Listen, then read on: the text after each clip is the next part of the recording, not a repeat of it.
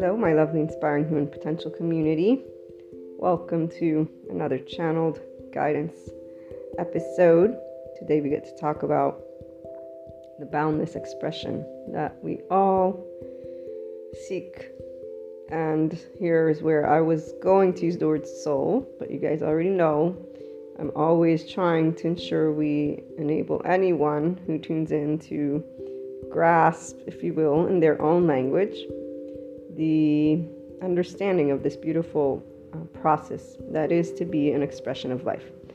So, spirituality uses the word soul, spirit, but we are essentially life, which is consciousness. And uh, as I will learn more, both from people such as Sadhguru and eventually also the science, because you guys already know that that energetic spectrum is very important. I will keep you know, integrating all. And today is a beautiful day because, well, every day is a beautiful day, but there are a bunch of different aspects taking place out in that lovely universe of ours. To those who do follow ascension uh, resources, so you go through different ways of picking up on the energies about, and uh, you know, hopefully you've been able to learn to stabilize these. And if you haven't, you guys already know, reach out. I'm happy to support you. Let's begin with me sharing that in the next episodes you'll hear there's there's a way that I'm transforming our conversations because I want to ensure we have a community that is of 5D self-empowered enlightened individuals and or the inclined person. Since the ego of every one of us is always present, there is a necessity, quote unquote, to have that in your awareness. It's not a necessity, this is a choice. As somebody who has created the inner growth mindset with the true self, I say it's being yourself, but now we got all these other things that I need to always keep in mind. So the true self of you which is the heart of you, which I've always connected to unconditional love. But with the psychoeducation, I can connect it to you having true self worth, being in a ventral vagal state, being in a state of compassion. Or in the ascension community, I can tell you that that's you being in a 5D state of consciousness, avatar consciousness, oneness consciousness, which means you unconsciously love and are neutral towards all humanity and yourself.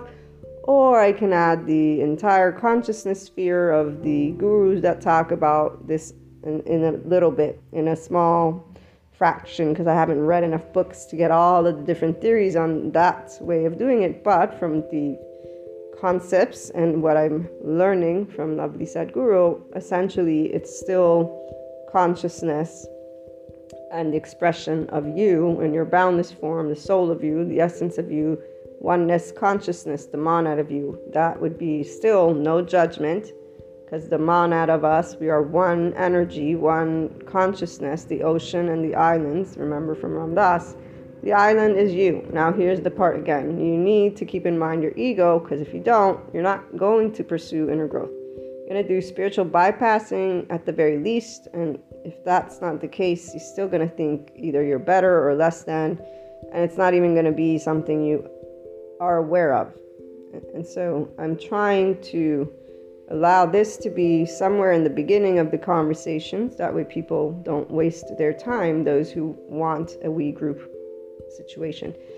And also remember that when I spell out these things, it is never to say anyone is better or not, but I have to use words to create concepts that make sense to people. Otherwise, I would not have you being able to follow along.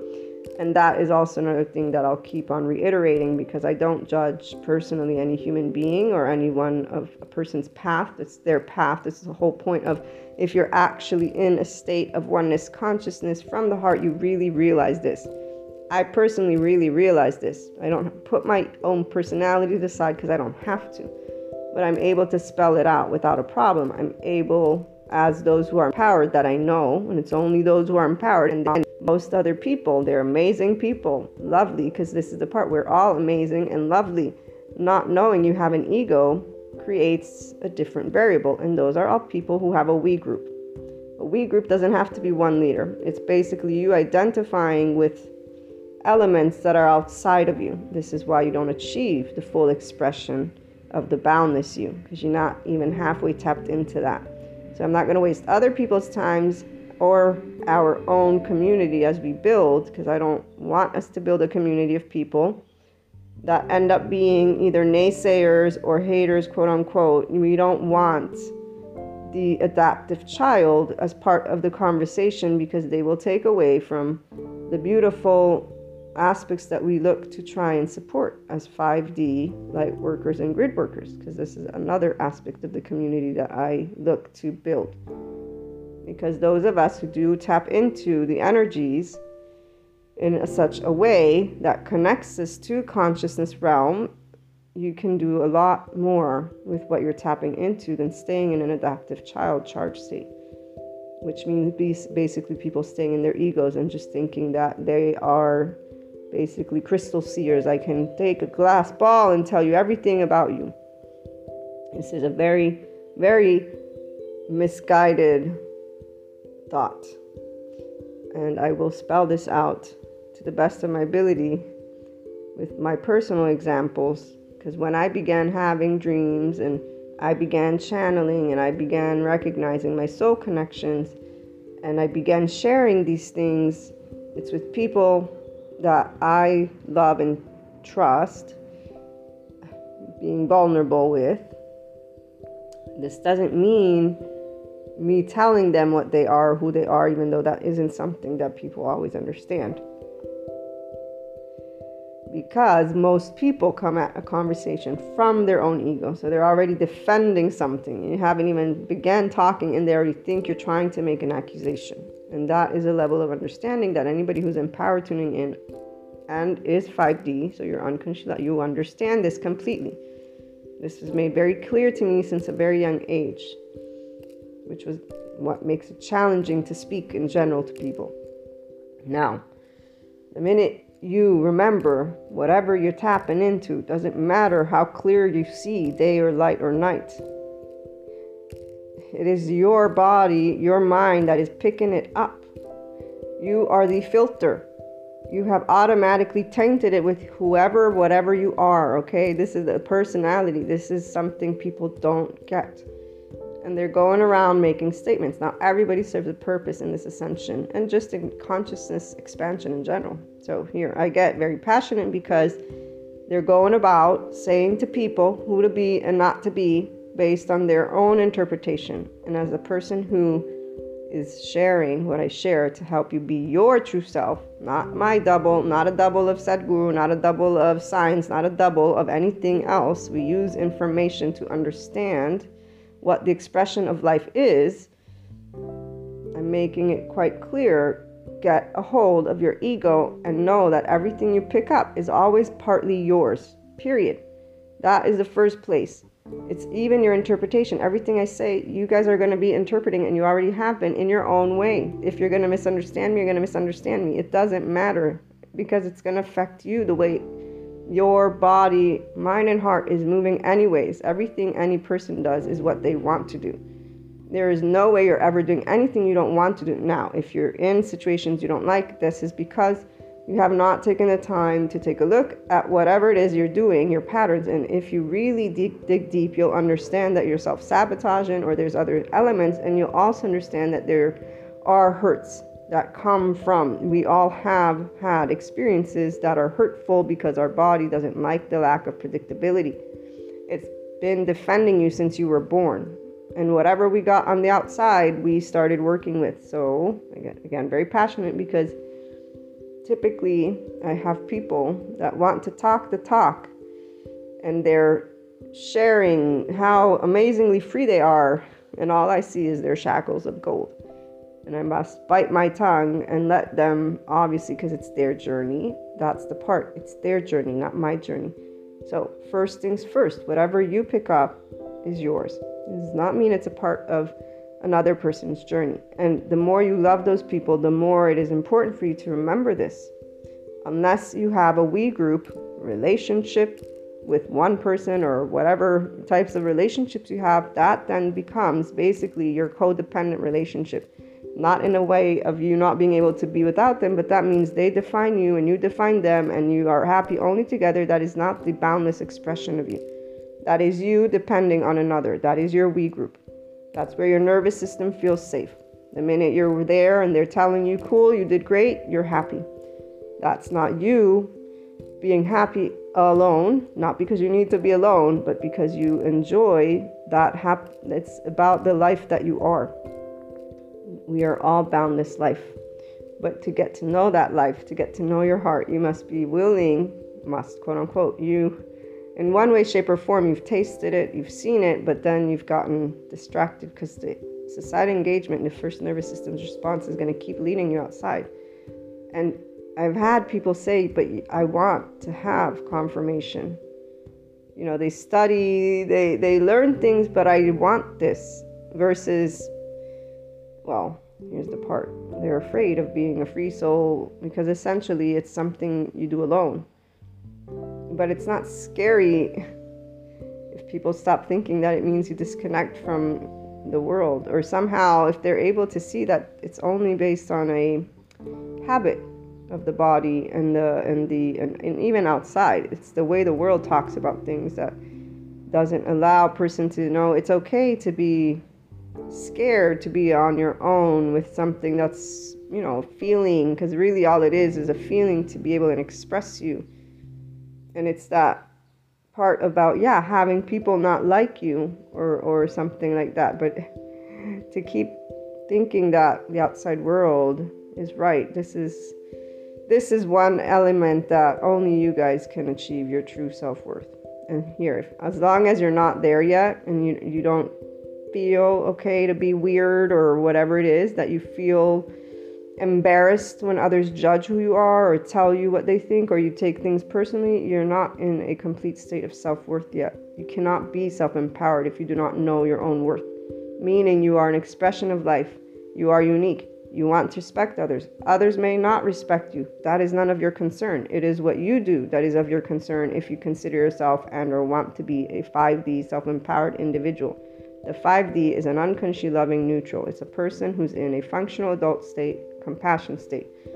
So, I'm trying to make this very clear. We don't have adaptive children conversations. We don't block each other. We don't yell at each other. We don't get mad at each other. We don't take things personally. We have conversations. which are very different things, and we explore with empathy, with curiosity, with the ego in the forefront so that those who want and are building and being a part of this community can pursue inner growth.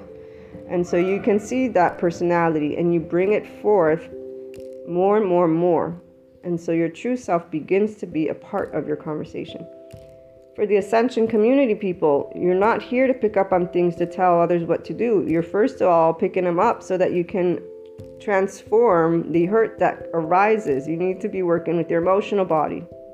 That means when you get all emotional, because that's what happens, our nervous system is involved when we're tapping into the other dimensions, but getting lost in the narratives is keeping people in conspiracy theory groups. So, the we group thing, it can be a couple, it can be your family, it can be your association nonprofit, and you all are always getting together and talking about the same stuff over and over again as if you know what's going to happen to the world.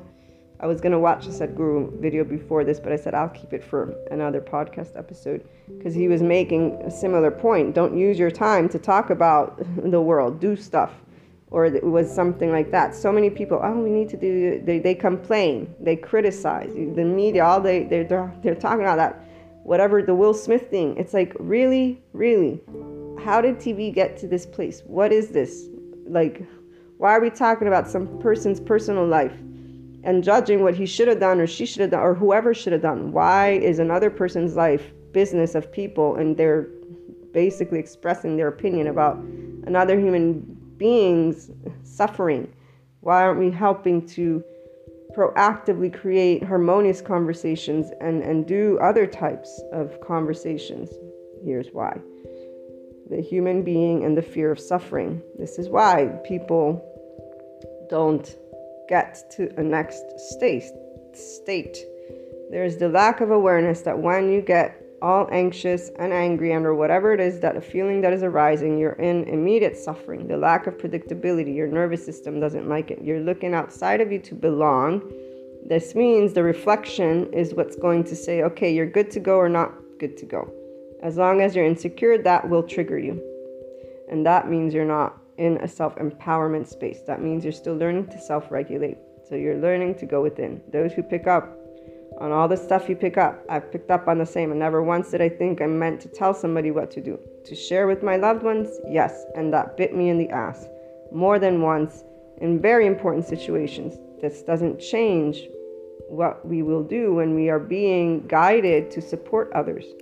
We will take the hit, quote unquote, because we understand with neutrality that you were being given and or being guided really to do something to support another soul's journey. Is the whole point of us being part of our soul's journey, the oversoul. Remember, we talked about this. So, for those of you who do believe in this stuff because it's a part of your day to day, it's not just a belief. I know it exists. I would like to start breaking it down in energetic spectrums. We've talked about the part where we're all different dimensions from within us and we merge with each other, which is why every every person, so every one of your conversations with different people is always going to have a different feeling. You're going to be aware of that once you are tapped into the expression of you which is the essence of you, the heart of you. It's from the heart. You literally feel the difference. Like I feel every time I've met and I engage with any of my loved ones, I've always known they're unique. It's in fact the most beautiful thing ever to be able to know you're an ocean and islands and then you meet those islands and you literally feel it's underneath it's not even part of the body it's this amazing magical experience of connectedness. And this is why, when you really recognize the love that is unconditional, that we all hold, and then you have that for your loved ones, those deep connections. It's like Sadhguru says when he says, Love isn't about you do what I want you to do and I love you. It's I love you and I want you to do what brings joy to you no matter what it causes, quote unquote, to me. This is very clear. People don't remember this when they're hurting because somebody is not doing what they want them to do. And then they create a we group to support them through that pain. And in that we group, they're not actually tending to the hurt. They're blah blah blah talking about the other person or talking about what's going to be or whatever and this doesn't matter if it's a light work or not they're all doing the same thing and this is where it's not that's not love it's it's an ego that is hurt and is now finding expression for its suffering which is why all those people that are in that boat didn't take that interaction and or their interactions with their soul connection which is meant to support the soul's journey and grow from it. They didn't become more invisible, more like thin air. Their personality got that much more bondaged up with lovely little shackles of gold, thinking of how miserable and hoping that the other will be miserable. That's even sadder. When somebody can think of somebody they love and want them to be unhappy, quote unquote, you want them to be happy, not the opposite because they didn't want you or they did something that upset you. Not everybody is going to see this, and it's because they didn't take the time to realize that their ego was bruised, and that meant you had an expectation, and that meant you are imposed. That's not love. Love is a feeling. People think of conditional love because there are codependent. We group relationships because the mammalian heritage of everybody is go every body the body gonna go this way societal engagement i'm gonna look outside to get that hug as infants so having said all of this we are the ones who don't need the hug we know we want the hug we know we are connected we don't need it because love is the actual essence that you experience every day and you want the joy of the people around you so you respect their choices you also understand that what you're being guided to is not necessarily to meddle. You play it day by day. You pick up cues because the person and or people are going to let you know, and you're immediately going to know what level of visibility there is for their soul's growth or not. One minute, a little bit of coffee. Mm. Ah, very good coffee, guys. It got cold. I'm to finish it and then we'll keep talking. I wrote down some notes from a couple of Sadhguru's um, videos, which are intertwined with uh, being able to finally achieve that visibility of the boundless expression of you. And so, connecting to the consciousness, as we've been talking, the heart, that feminine energy, your intuitiveness, and then the mind, allowing the ego self mind to be there in that duality, because that's what helps you to navigate your specific soul's path, your Dharma stuff. And you're able to take karma, which is action, and then nana, I think nana's the emotions, kap, kriya is the energy, and oh, which one's intellect? I forgot right now. But, anyways, you can navigate your own intelligence from within you. And really, we can also just break it down to our thoughts and emotions, which we get to look at through the prefrontal cortex, your third eye. And in a ventral vagal state, the calmer you are, the better because that allows you to navigate for as long as you want. Passion, obviously, is an amazing thing. You'll know that through that passion, that's really what you want to take on. You want to differentiate between when you're getting, if you still have moments of frustration or anger, because the frustration or anger, that's where the ego is making itself known, the separateness consciousness. So the mind is separateness consciousness the heart is oneness consciousness, and the heart is no judgment. So you need to be able to, again, not need to, if you want to be in that 5D state of consciousness, you're going to want to visualize, meaning perceive, see, feel unconditional love and neutrality as soon as you're being a contemplative moment and that's the way that you identify what different feelings and thoughts are going on. Knowing you have an ego like any other person you keep that in mind and you'll notice where your personality is. You'll notice where the separateness consciousness is because it's the voice quote unquote of that which is saying i'm good they're bad i'm good they're bad. And it's funny when sadhguru talks about this good bad thing he says the only people that claim to be good basically they're saying that everybody else is bad and he goes on about this. And I, I fell asleep watching the rest of it so i can't share more but the title is good people don't make it far. And what i think he moves into helping his group realize is if you're claiming to be that you're thinking of others aren't good. You're always competing. You're in an ego right there. You're competing with others so you're not going to fulfill the expression of you because when you're distracted with the outside it's based on the outside if you're going to make it or not. So you're volatile for you're not the ceo of your body of your and it's beyond just the body. This is a part you're not you're not even close to tapping into the expression of you. You're just conducting yourself in whatever compulsive way your interaction with another your triggers are what lead you. So you're you're not leading. Remembering that it's not good or bad is where that's important. If you're going to become friends with your personality versus stay in a shame cycle of sorts, which still will basically be comparing from that inside to the outside, you can notice these elements as long as you're paying attention to the neutrality and unconditional love. Neutrality is that map of consciousness that begins to help a person experience flow. You'll begin to go with the flow of your own heart, of your own mind, and to differentiate between you and the others and not involve others, the world, anything. It's not what you do that brings forth the boundless expression of you. In fact, that's the very thing. Your physicality, our physicality, is the first boundary that this expression or consciousness has. So people are seeking, human beings, as Sadhguru points out, are seeking more because there's a feeling that others have defined in words, such as um, ambition or greed, but that's not what that is. It's you as a life wanting to be a full fledged life. And because as Sadhguru points out, of this fear of suffering, the longing to become boundless finds a constipated expression. The constipated expression are ambition or greed, this word. But he goes on to say that uh, the nature of human being is that you cannot contain them unless they get, you know, old and then they can't really move. And uh, it's just something within you that doesn't like boundaries And the moment you become conscious of the boundary is the moment you want to break free.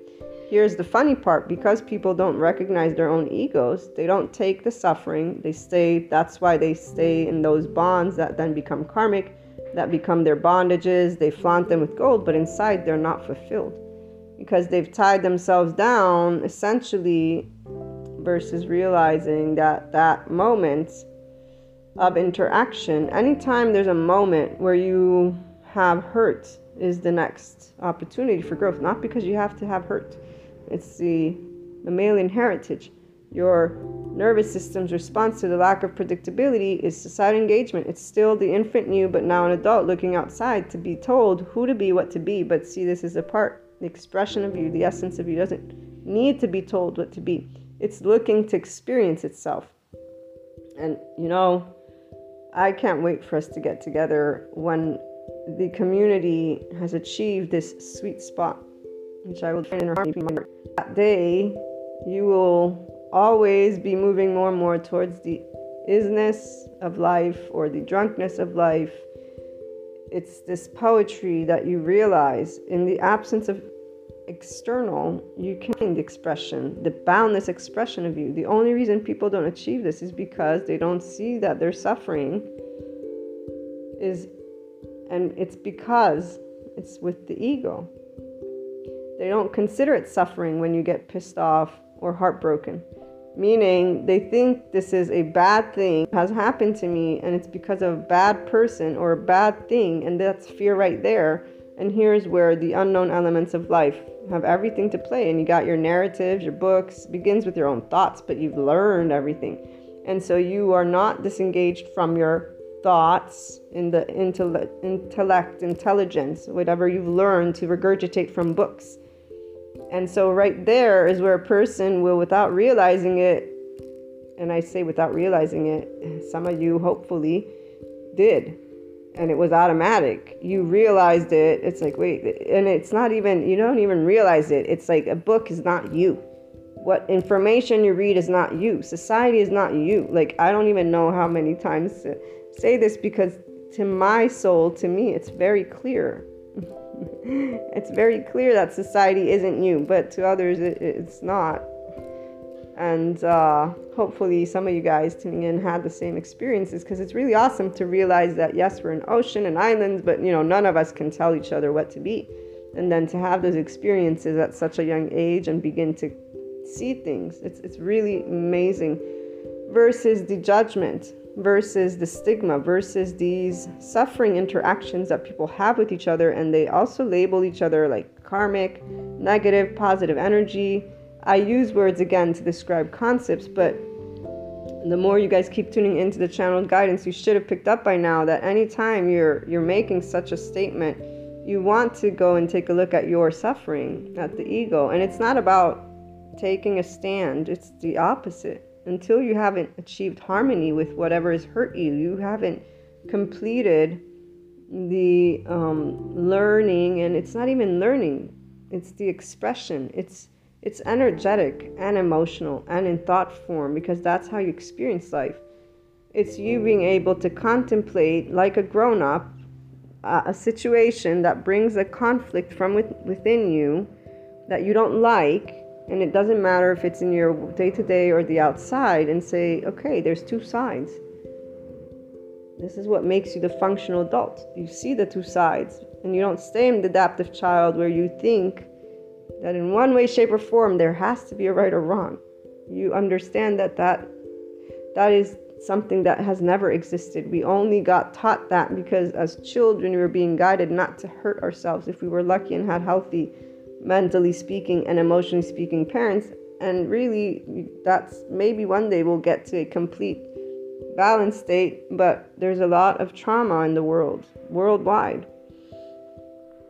So the very nature of physicality is defining boundary for our human body okay? And and this is where i'm transitioning to share with you guys some more of sadhguru's stuff so, somewhere unconsciously, every human being is wanting to touch a dimension beyond physical nature. If you touch a dimension beyond the physical nature, then we use the much maligned and corrupted word called spirituality.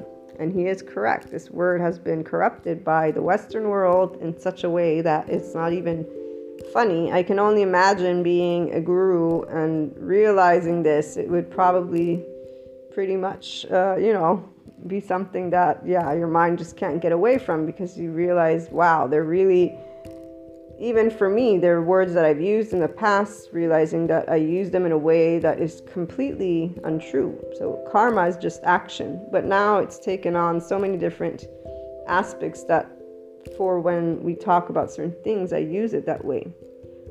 But to realize that it, it got, you know, basically used and then mutated like that, it's really sad. So I can only imagine somebody who's always had this type of knowledge, seeing that, they feel like, dude, that's just why. So spirituality, spiritual means not looking up or down. Spiritual means experience your experience of life has transcended the limitations of being physical.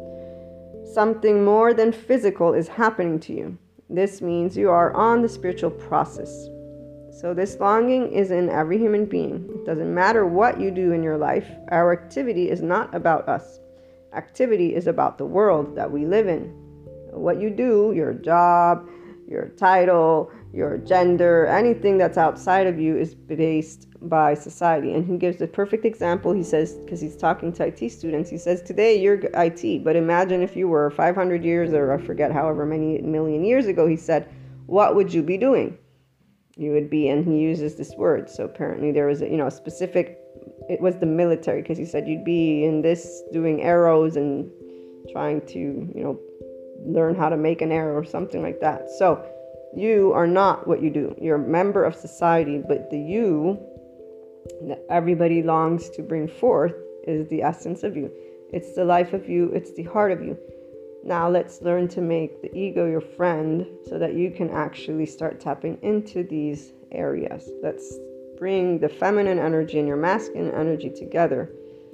Remembering that suffering is something that comes from within. And here, another thing I wanted you to note is that nobody here this is Sadhguru again, not me. But nobody is your guru, especially if they're trying to help you find certainty in an uncertain world, if they're telling you what to do. If they're being like, here's the directions, that's not your guru. The guru is a doorway. They actually support your own journey. In fact, they would not tell a person what to do, they would probably bring forth questions because they're trying to share the way in a way that will support. And they also don't have any opinion on what that is. Like it's a complete different state of being, but you'll always know who's somebody who will be a type. It doesn't have to be like an actual guru, but that they're empowering you. They will always lead you to making your choices.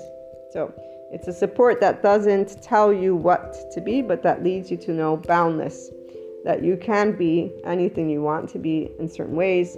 The part about learning and remembering that you're not what you do, this actually I thought was very good to help people when you know when people say I'm being, okay? But instead of using the label, keep in mind the feeling because you know that you are being when you are mesmerized. So when you are drunk from within you on life, you're in bliss you're in, in a state of joy, okay? And this is where, whenever things happen in life with people that you love, your focus is that you, for, as long as it takes you to get here, because it depends where you're at with this, being able to realize unconditional love and neutrality for all if you're choosing that 5D state of consciousness. So, knowing oneness consciousness with separateness consciousness, okay?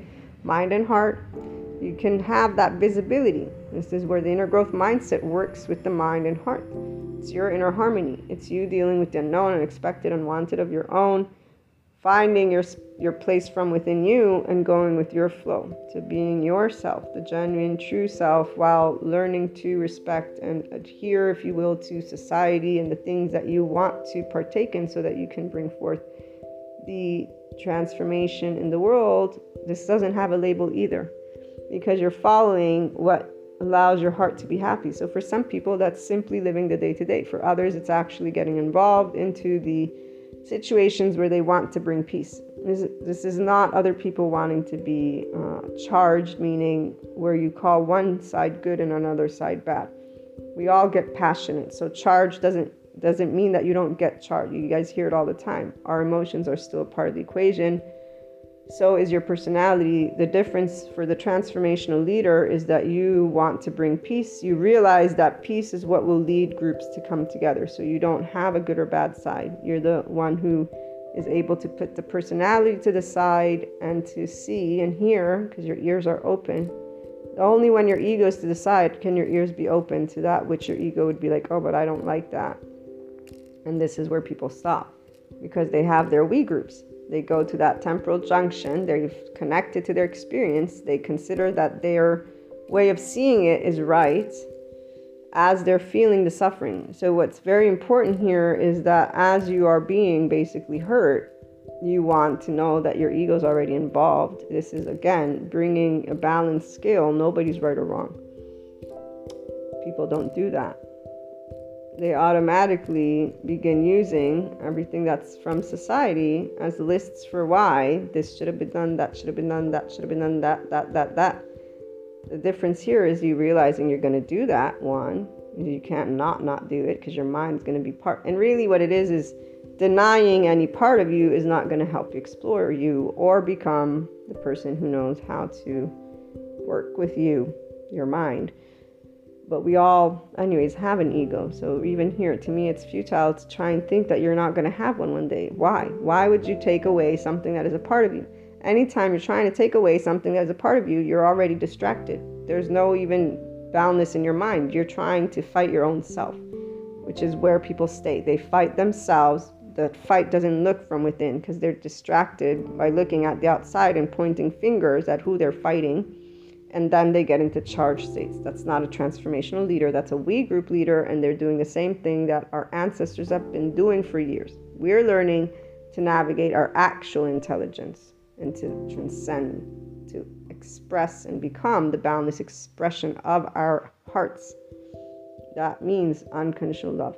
And it's the most amazing thing you'll ever have because you will get passionate about all the things, and you still are obviously now, but you'll be able to speak about them in a much better way if you're looking to do something bigger for the world. So, to enter organizations, politics, I don't know, anything like that. Okay?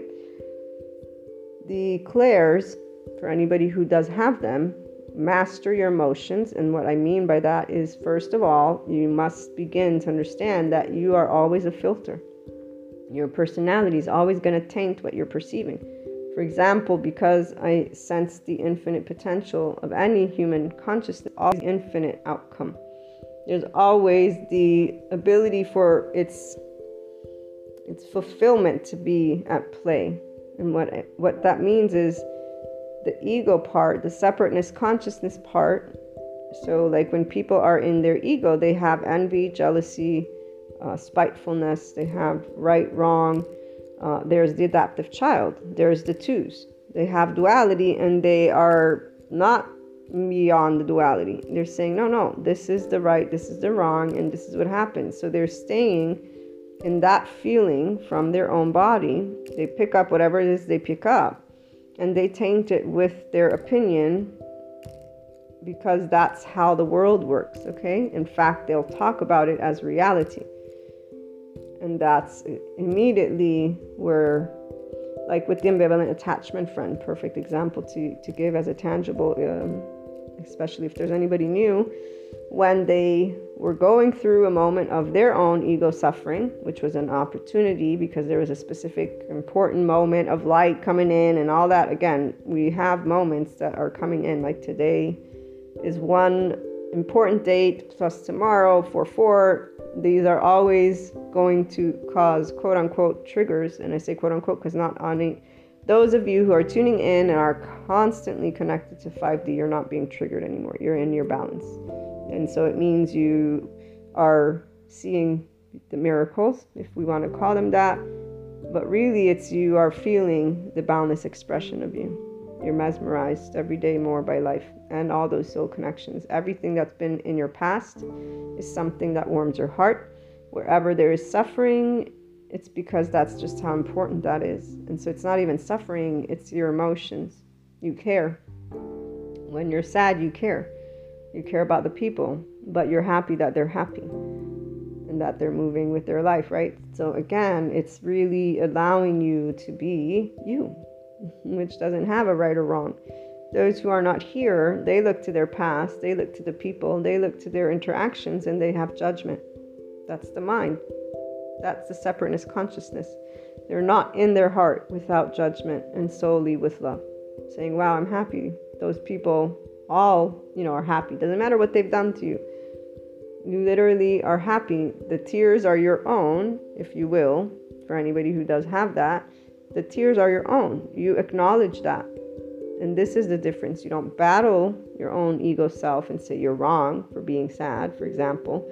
And you don't battle another's chosen life and or people's chosen life, even the world. Because right now it's sad for me, for example, to see what the world is doing breaks it brings great sadness and it brings further sadness to see people being distracted and for example with something that has nothing to do with the world like all of this attention so misplaced with a feeling which is an energy in that map of consciousness vibration which is below neutrality and it's definitely not in a space of love it's in fear and people want to make it look shiny and oh no but that is the right way to do it I just want to say bullshit. It's not the right way to do anything, but hey, let me just you know, keep.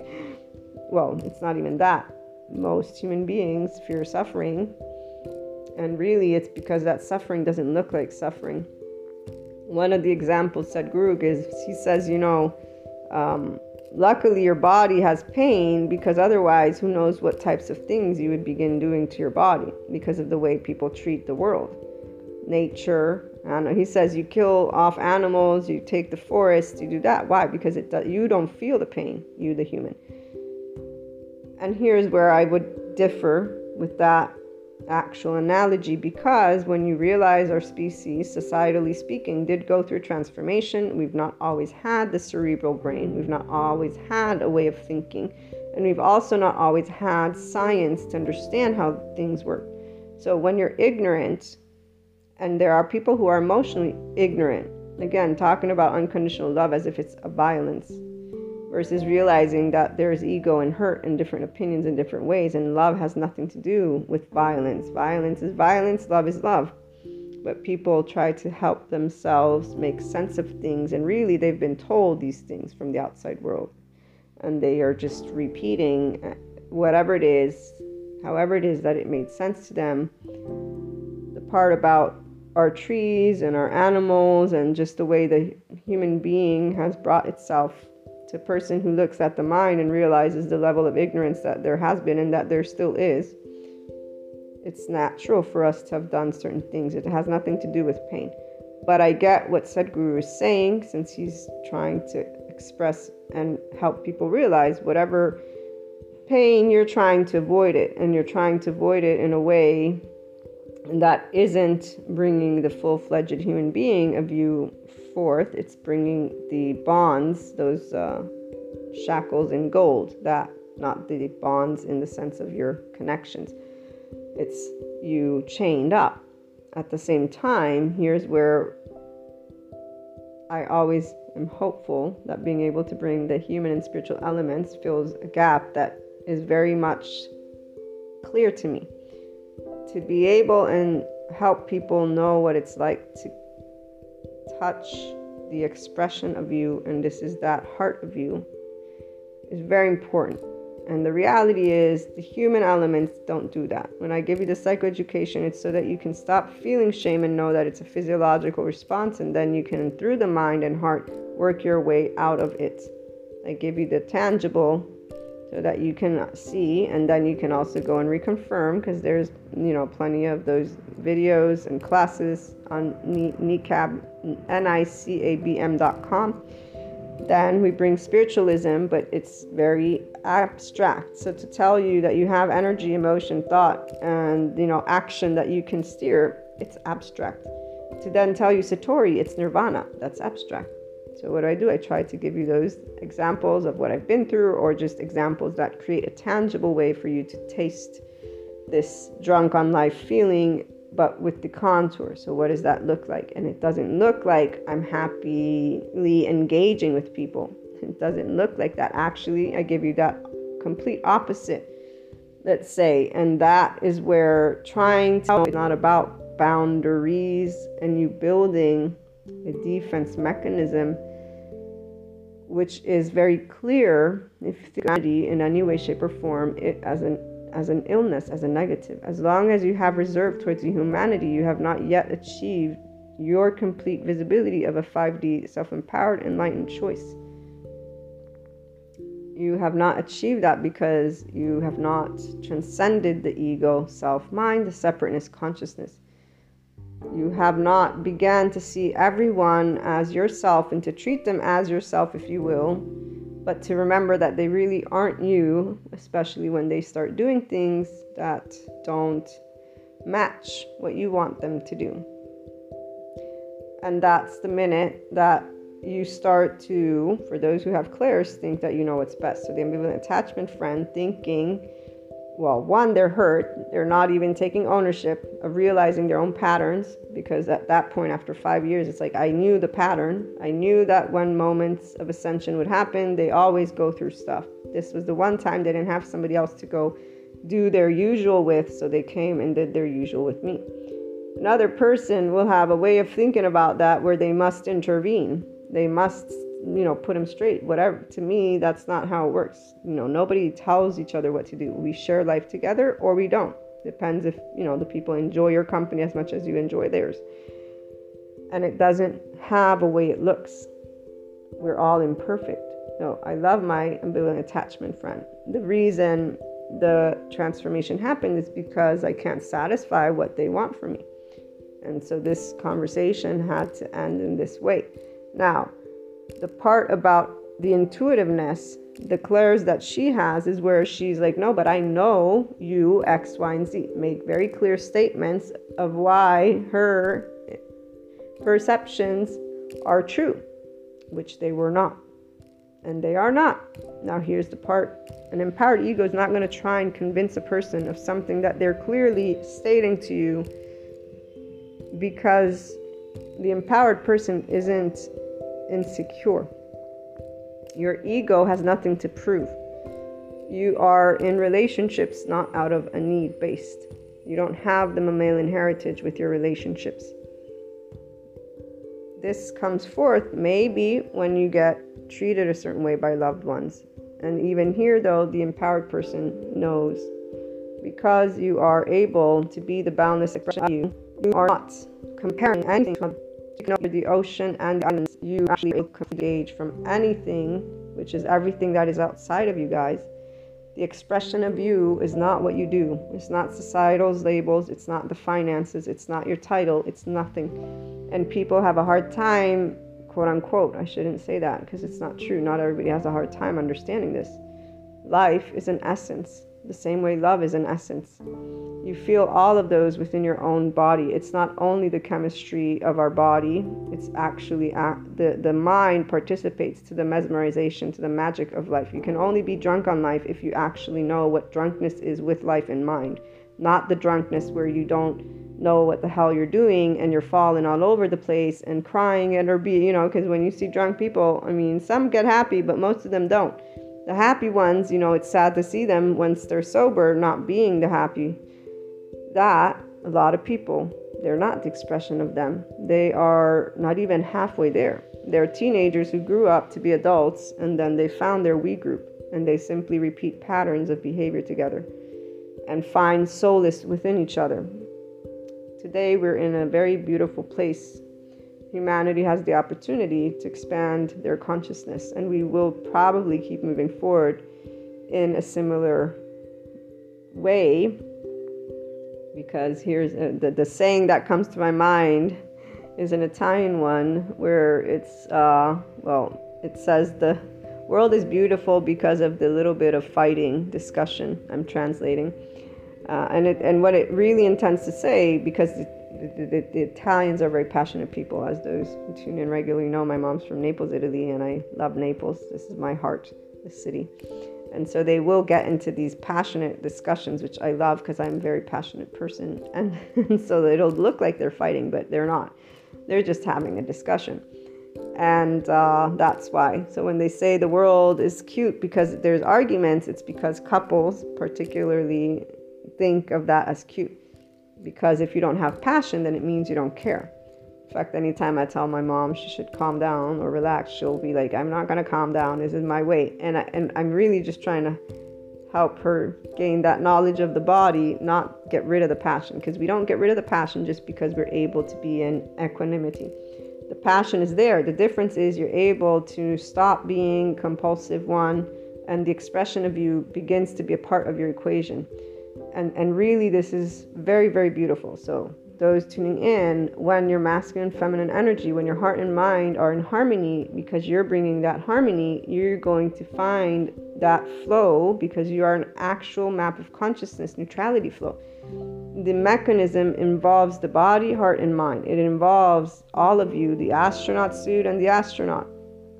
It involves the emotional self the mental self the physical self or it can involve the stuff that Sadhguru talks about, however you want to see it, because these are the different languages, but they always will lead you to the same component, you.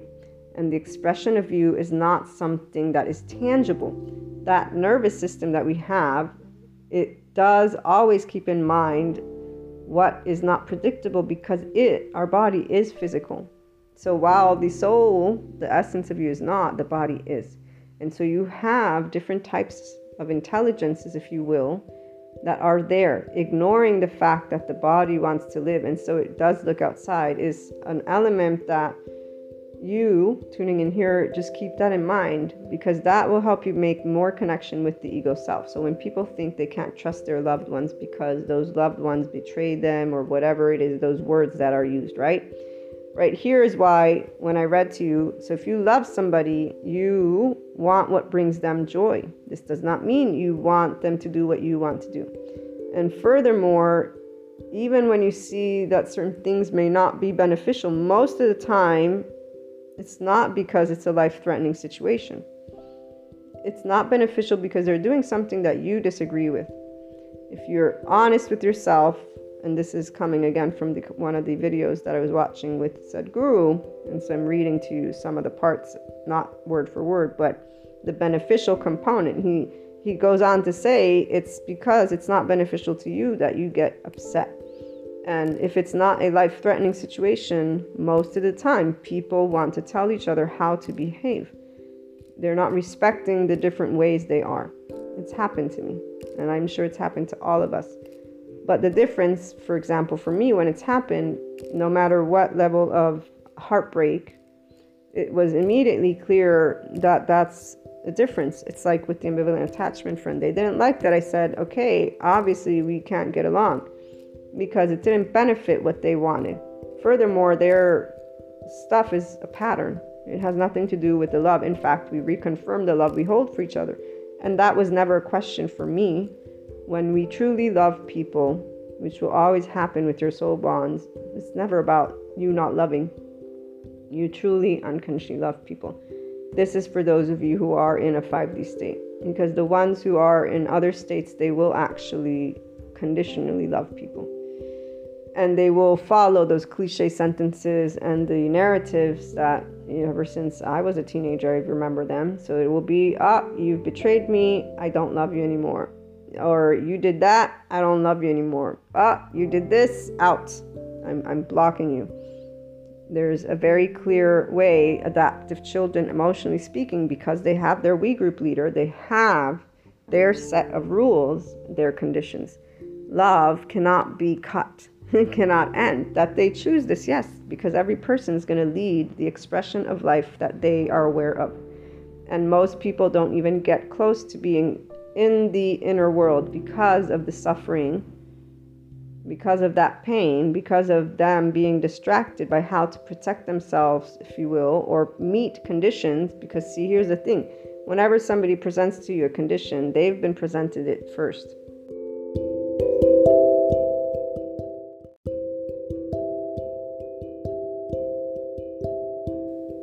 By their family, by their society, by everybody outside of them and they adhere to it.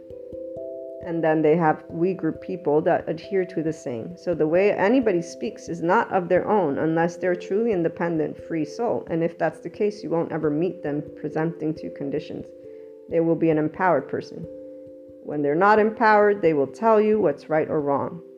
Those of you who are tuning in here, I'm trying to lead you to empowerment, which means you're not going to do the same. You're going to identify that when that comes up, your adaptive child is present and you get to choose. Are you going to pursue your soul's growth, which is the soul path, the heart, the no judgment, the oneness consciousness, and actually pay attention to your own ego self's feeling? And that's the moment of being able to get to the advanced place of the inner growth program. It's the minute you become aware of your feeling of right and wrong from your body, because it'll happen, because you'll be like, but wait a minute, that's not right. Or, you know, you'll see the hypocrisy. You'll see their ego, your ego. You'll see the separateness. But you want to become the expression of you. You want to do your dharma, not the karma.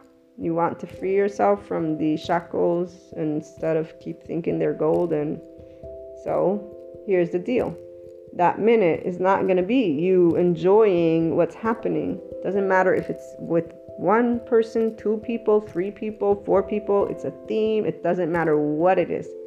The moment you're being slapped in the face or punched, it can be both, or even, you know, pummeled to the ground, depending on the level of hurt. And for those of you who have clairs, don't begin acting. This is a this is a moment of pause and I'm, I'm describing it so that maybe you'll pause. And I say maybe because most people, again, I talk today in and day out about the ability of all this stuff, and you got to see how much their ego gets involved. But here, we're not here to tell each other what to do, we're here to support each other. And every soul is always going to do what they are less afraid of. And that means keeping your default network because your default network was established by the 10 12 month self of you and you began enacting that by seven years old. You also have a nervous system like anybody else that doesn't like the lack of predictability, that began engaging with societal engagement, that has an attachment defensive state. Maybe you have secure attachment, maybe you don't. Maybe, like the ambivalent attachment friend, you're somebody who's that. It's not a bad thing, it's a way that affects your life so much so that it's disruptive. I feel very bad for my friend. They're not willing to commit to unconditional love the one thing that would lead them into a constant sense of joy from within their own body. They're not willing to do it because the world outside is crap and so are people.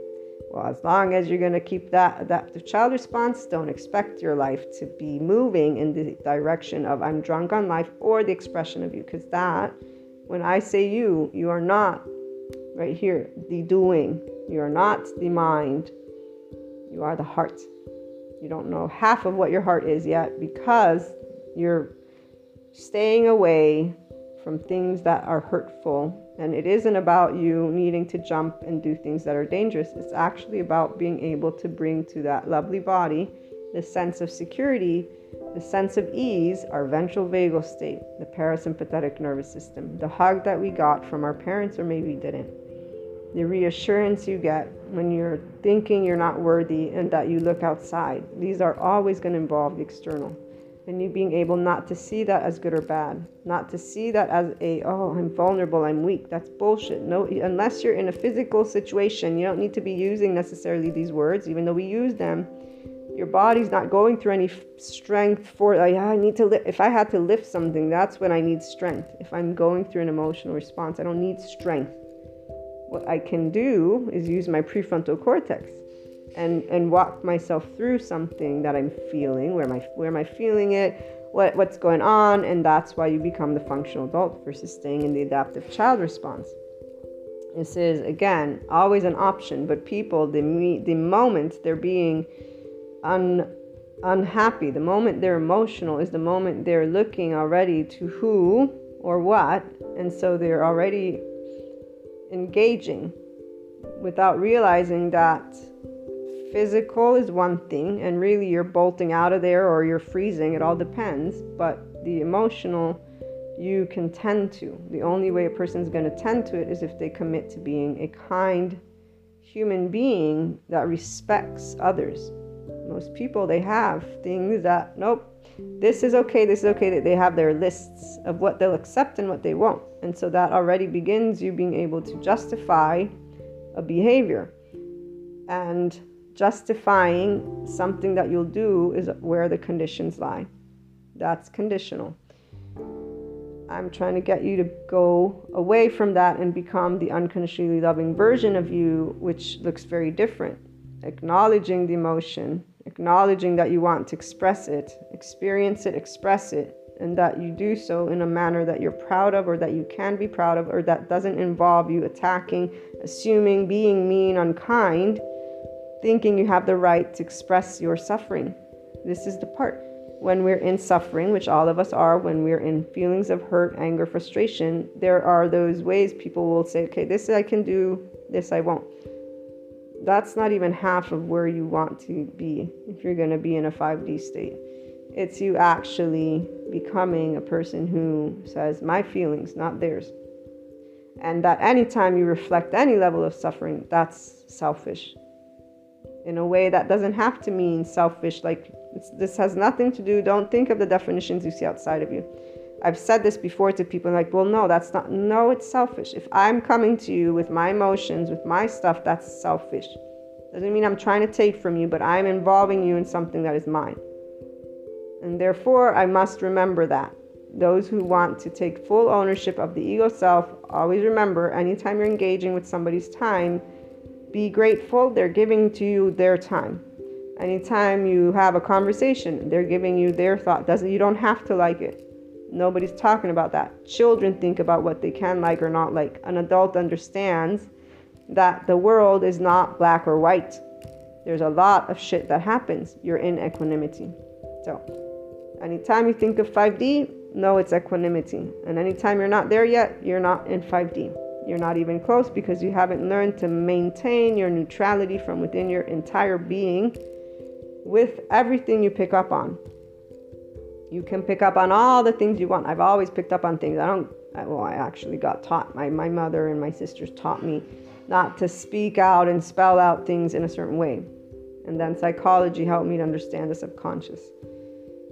So these are these are elements that uh, are very much unique to every one of you. How you began interacting with life and doing your stuff as well as tapping into the full expression of you, the heart of you. Once you become clear that most people navigate life from their subconscious, they are unconscious. They are doing just their reaction from when they were children. So your default network is established. You don't have any control over that. You can learn about it if you're if you pay attention to you and start putting yourself into a way of being uh, and that part is if you have a rule book that's not the complete expression of you yet because you're not boundless. You're not enabling people to be themselves. You're simply staying in, in the relationships, the we groups that you're okay with. And then the other ones you're going to fight. So it's not boundless because boundless means you have you don't have the end game in mind you're not there knowing the end game. You know that you don't. You're in the now. You're like, I'm here now. These are the pieces of information I have. Now let's exchange them. The minute you unconditionally love, and really it's about compassion, being able to consistently see compassion, which means allowing yourself to know that when somebody is doing what they do, if it brings them joy, again, it's their life, not yours. And then when it comes to society, it's about do you want to leave the world a better place? Well, it isn't going to be better if you are in a charged state because fighting and hurt only lead to that. People, again, they justify using their suffering because in the moment they're already having somebody they're blaming or something. Because people will blame others and life for their misery. And they will say, no, but that's the reality. This is happening outside. This is what's at fault the part about remembering we're all selfish, keep that in your little back of the mind. That way, you'll definitely keep yourself in check. It isn't about satisfying other people's needs. Don't misunderstand. It's about remembering that anytime you engage with another life form, you are asking their life. Their time is the life they have. Every moment is important, and every person should spend it with the people they love and the things they enjoy doing. And if that's not you, that's not you, plain and simple. And if you do have to engage with them and there are things that don't allow harmony, the person who's in equanimity, the person who's the functional adult, can help that. That's why you're the transformational leader. And it's not going to be by thinking that you have a crystal ball. That's cockiness.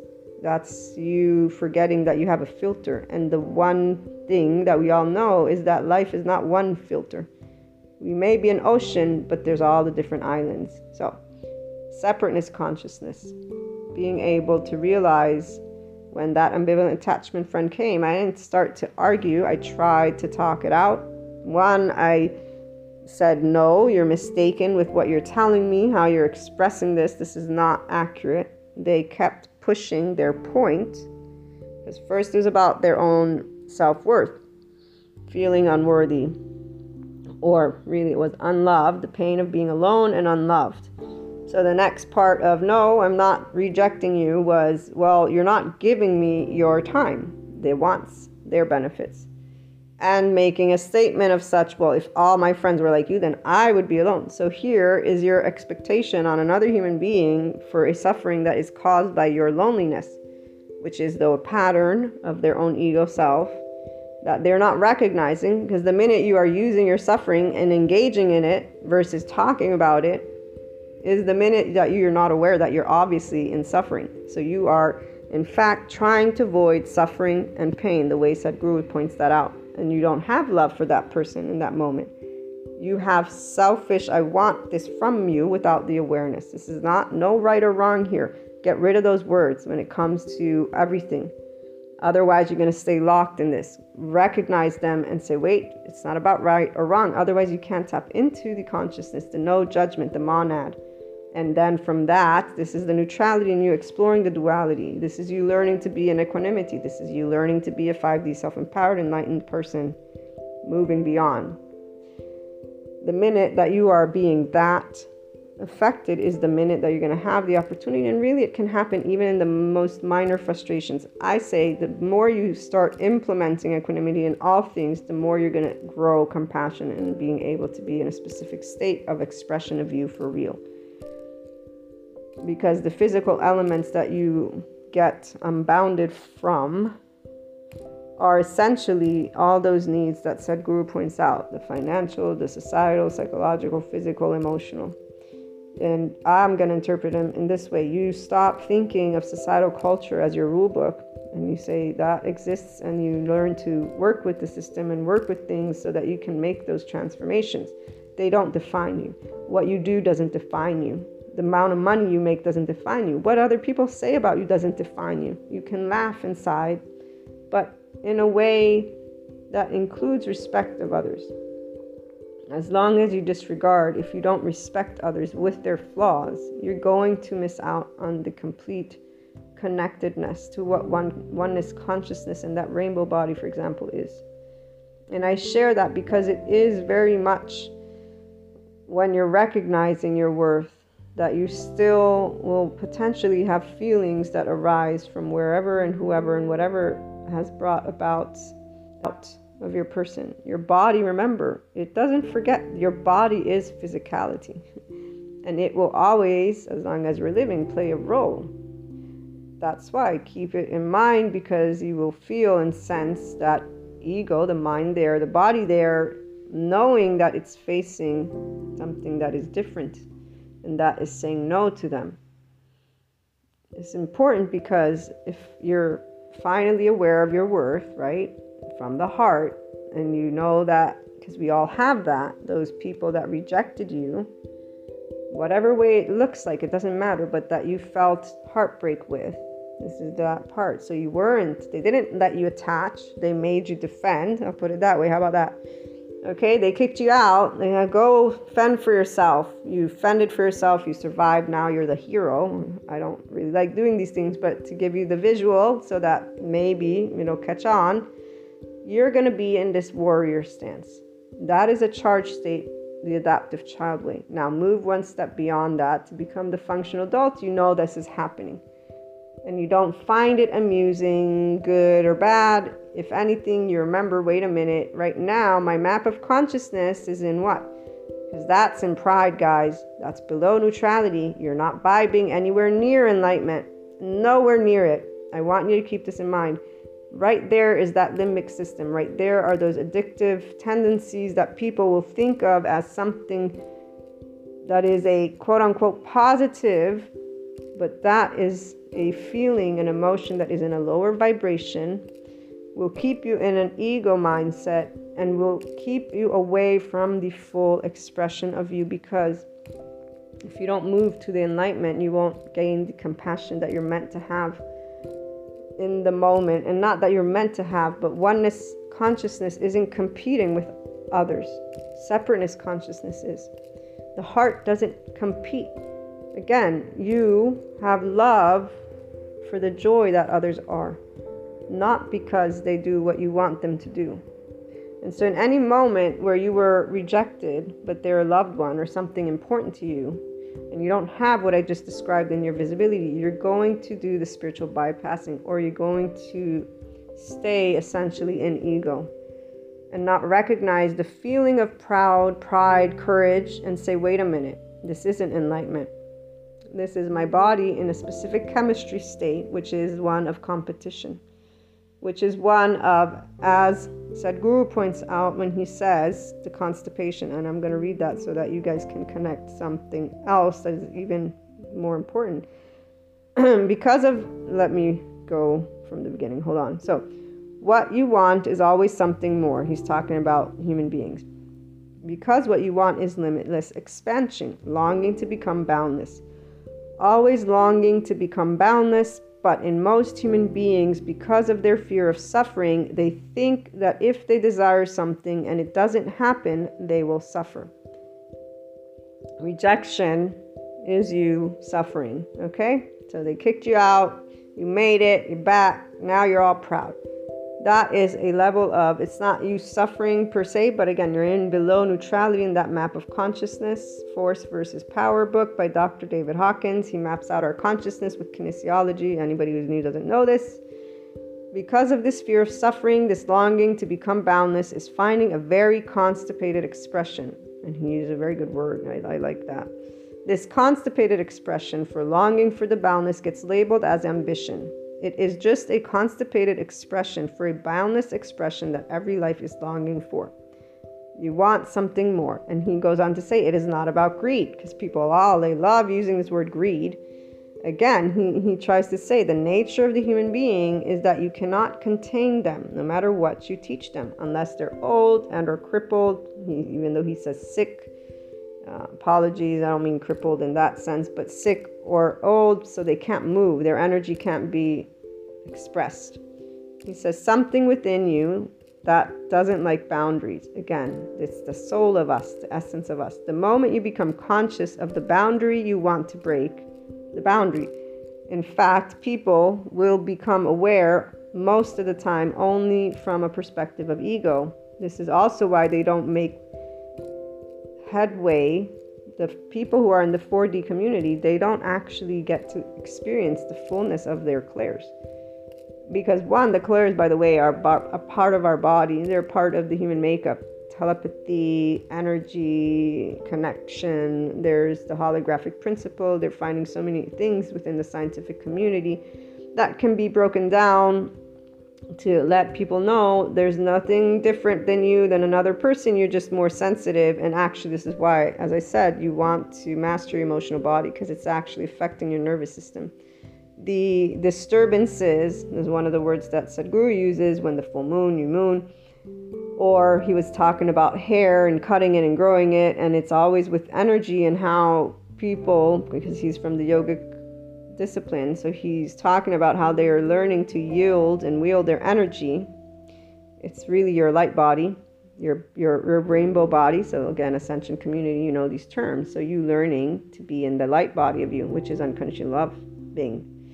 Reason people don't get there is because they're lost in negative, positive energies, entities here, entities there. Oh, I picked up on this and this person, and they're immediately meddling in a way that has nowhere near seen that they're not, again, a crystal ball. You're not here to be the fortune. There's this entire way that we label this because they're served a different purpose for those who had these in, in the past, is what I'm talking about. And it was a different time. The reason why more people have channeling is because the earth is in a 5D vibration. Every life form on it is adapting to it. And that is where every human body is actually anchoring in their light body, and their rainbow body can be very much a part of this. I'm using the labels now so that I can organize for those who regularly tune in. Do not make this an objective, because otherwise, you're completely missing the point of this entire conversation the minute you make that your objective is one, the minute you've created a boundary that once you achieve that here, that more, you're not the boundless expression of you. Nowhere near. You're in your ego and you've made that your prize and joy, which is something that is shiny. Those are your lovely shackles, shining of gold. You're missing the point. You're missing the point because life is an essence. You are an essence in a body. You want to live the boundless expression of you? That's what it is. It has no boundaries, it has no labels, it has no name except for maybe the name you give yourself. And even that, once you reach this level of visibility, you know it's just a name that you were given because you got parents that gave you a name, and then society. So again, you become infinite higher human consciousness, not only potential, you actually become a person who can see these things, be mesmerized by life and humanity. No, things aren't going perfectly well, but you're mesmerized and you know you're going to do everything you can to help humanity and life really on this planet keep moving forward. So, the anchoring in is where there are those of you, again, who have tapped into stuff, start working on your emotional stuff, and gain wholeness. Become a full blown masculine feminine energy on your own. Do not create more of your shiny little Okay, so when we use words, we use them so that we can understand because the mind does like to understand. The minute you've understood, you disengage, transcend the mind. Now that you've understood the concept in a way that your body no longer fears it. When I shared with one of my friends the light body, rainbow body, they came back to this. They're still trying to figure out how they are in fear states at time during these teachings. Attacks, you guys know about that. Your mind means 10 to the emotional body. Most people get distracted when those emotions come up. Ooh, you're right. They're all like teenagers gossiping about each other. They just found a different way. There's a different contour. While before it would be who he cheated on you with or she cheated on you, and now it's like, oh, guess what I picked up? Ooh, guess what is happening with their karmic? Blah, blah, blah, blah, blah. And they're literally enjoying other people's misery and thinking of themselves as spiritual beings. It's, this is why when Sadhguru says the way he expresses the maligned and corrupted word called spirituality. It's true. Um, it's very much corrupted. The very nature of physicality is defined boundary. Okay, so the body of you is immediately going to make you feel for a longing of more.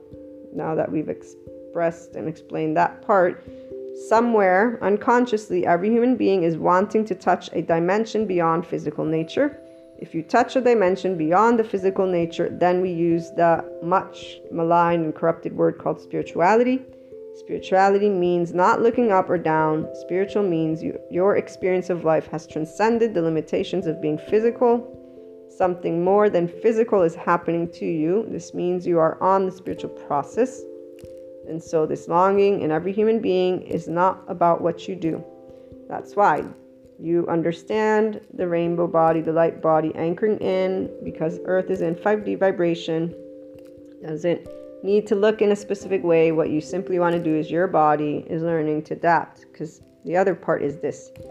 As Sadhguru's video points out, typically, because he was talking about hair and again, this way of one learning to work with one's own energy, and the visual they were showing is of the light body and of the third eye. And so he's showing how these yogis learn how to master their energy, which is our essence, our soul, the consciousness of us. Now, anybody who has channeling and you are finally in the wholeness of you, You have not ever been disturbed in a way where you've used that emotion, suffering on another. Those who know the stories I told you, there was one moment throughout the past three or four years where I chose in one of my panic attacks to share. And I remember, you guys remember, I clearly knew what I wanted to do was coming from a place of hurt. And I clearly tried my best to make it an expression, a sharing. This is what I'm feeling, this is what I'm going through, and I want you to know okay and i'm using personal example because when that choice was made this is not a selfless act. Doesn't matter how much hurt or fear one's body can experience when you're aware of unconditional love and you want solely, how can I put it, to be that expression because it is the true expression of every life form. Life is love, the monad, the fact that we're oneness consciousness, is something that your body feels very clearly if you're in a level of awareness of the true expression of you. And so, the minute you're doing something that is bound to the physicality, to the ego, to the mind, you feel it's wrong. It's wrong to the body that is in a 5D state.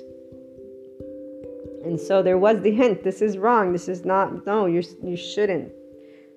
But I did the compromise. I said, well, I can do it in a way that's loving or expressive because when we try to share something, this is the part also being vulnerable with loved ones. You allow yourself to be vulnerable because trust isn't about doing, again, you don't have the do what I want you to do, be what I want you to be. You know who's your deep connections, pure and simple. So you choose to be the vulnerable person and or again with the heart on the sleeve you're not thinking of skepticism what somebody's going to do not do that that to a 5d self-empowered enlightened body for those who are there already. That's that's what makes things hard. It's not it isn't about the way people behave with you. It's hard to contain the unconditional love you have for humanity it's hard for you to not express something because you don't know how it's going to be taken. It's just challenging not to be the expression of you. Okay, so when you are in this state, you know that if you are in upset, that's selfish, which means you know it's wrong because it's not in an unconditionally loving place. And it's you bringing that ego, you, and imposing it essentially onto another. So the feeling for the person who's in a 5D is that it's wrong. For everybody else, they will not feel this. They will think that it's selfish of the other person or that it is their right, or they will not think at all and they will simply do. The minute you can have the level of awareness of when you are in suffering and know that that is your hurt and it's meant for you to tend to, is the minute you will stop engaging with the external and start actually tending.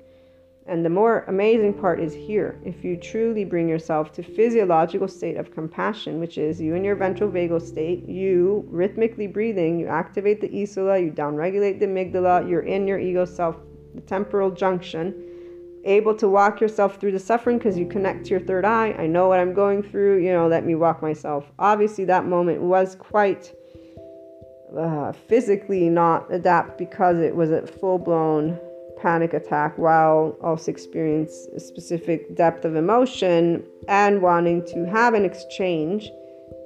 Luckily, I was able to find a compromise. I did do the exchange. I did not get the the outcome was not a conversation. The outcome was rejection, was a um, you know accusation, was a lot of different things. I don't even remember it anymore. But the aspect was not uh, good or bad because it wasn't shared with the expectation of there having to be an outcome. It was shared because there was actual hurt and suffering. So for me, there was wanting an exchange, a conversation. That didn't happen. What happened was a shutdown and an accusation. And essentially, that's fair enough because my act was the selfish act. And in fact, I apologized, I think it was two or three days later, for the person again who's not in their ego, who's in their heart, knows when the ego's getting and meddling. So you know when separateness consciousness is making itself known. It's all the way the, the way it's the how do I call it? It's the other way around for most people. Most people don't identify with their oneness consciousness, they identify with their separateness consciousness, so they would think of that act as okay. If you told any person who's in 3D, 4D, they'd be like, well, it's only justified, they would justify. The expression of you will not come forth if you keep justifying when you are using your emotions instead of tending to them and then engaging with others out of pure love, joy, neutrality, no expectations, etc., etc. As long as you do not allow yourself to be disengaged from the external in a way of identity, you are a narrow identity. You're not the universal identity. You don't see others as yourself. You don't treat others as yourself. And really, it does come down to accepting you as an imperfect being so that when you make mistakes, you're not crapping on you. But it also comes down to choosing to be kind to others, no matter what they do, which also, again, people don't choose because all of those entail suffering. And that is where the ego is completely involved. And so you're immediately in separateness consciousness and you immediately have a bad guy or gal or, you know, something, a battle going on, and you're immediately in a defense mode. What I was getting at before with the pride thing was to allow yourself, if you want to achieve that state of 5D, self empowerment with enlightenment, you do not stay in that pride. You don't criticize it. You don't say bad pride, bad ego. No, you acknowledge it and you know what it means. It means you're not vibing in neutrality and you're not vibing in enlightenment. You're vibing from the ego. So that means you're vibing from separateness consciousness. You can stay there or you can keep moving in the direction that leads you to the full soul expression, the essence of you, which is unconditional love. And it's I want to say the word light, but it's it's it's life. So the other part, as as Sadhguru points out, you know, yogis learning to master their energy. Uh, because he's talking about the ones that shave their head. He says once they've reached mastery, they stop shaving their head because now they want to keep that energy because usually you achieve enlightenment at the same time you die. And as he's talking about this, they show the light body leaving the body. So, enlightenment is where we're headed for those who know about the 5D earth and all that stuff. This is where we're headed. People talk about it in a way that is unnecessary. It is about the wisdom of the heart. It is about a human being being able to be compassionate in a ventral vagal state, being functional adults. It's about us being able to converse versus shut out, block people, and get pissy at them and think that that's okay. It's about not being adaptive children on a small scale or a large scale. Does not mean not getting passionate. It does not mean any of those things. This is the part that's so misunderstood by people that are in the 4D. They totally don't get it. This this hits my heartstring because being oneself is all about the unconditionally loving life that you are. And it really is all about you being able to be in harmony with the ego self, the mind, and the heart, the consciousness. To be able and take the non duality, oneness consciousness, and see the separateness consciousness, the duality, and what it's serving it serves to allow growth to happen. What is growth when it's the spiritual process? It's you putting your personality to the side. It is you not claiming to be right or wrong. And those who have these clairs claim they're right and that others are wrong. They claim to tap into the suffering of other people and to know what's best for them and to try and tell them stuff. And they what they really need to be doing is working on the suffering that they begin to feel the emotional body. So, this is where the energy disturbances, the moon, and that other stuff that also Sadhguru was pointing out with the shaving the head. He said if you shave your head and let's say you have certain energetic disturbances, they will become more heightened because they're not in harm, they're not tended to by the person. And uh, it's very, again, interesting because nothing's locked down in one, by the way, but when he was saying that, I was like, huh, okay, I get it. And then he also says why they want to keep their hair long once they've achieved the balance. It's to contain their energy. So now they're trying to keep it there. The funny thing is, at a certain point, I would say that a person achieves that level of visibility to know that it's it's your mastery, guys. You don't need to grow your hair, cut your hair. Like all of the different schools of thought are there for a reason. And it is the minute that you are completely one with the expression of consciousness that we all are that you realize your body, your temple, your filter, your experience, your everything. So those again, I present because somebody would hear that and they're, oh, I'm to shave my head or oh, I'm to grow my hair long.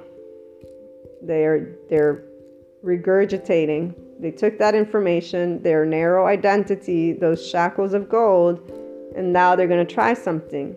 Your mastery of you is the actual ability to tend to your emotional and mental and physical reactions.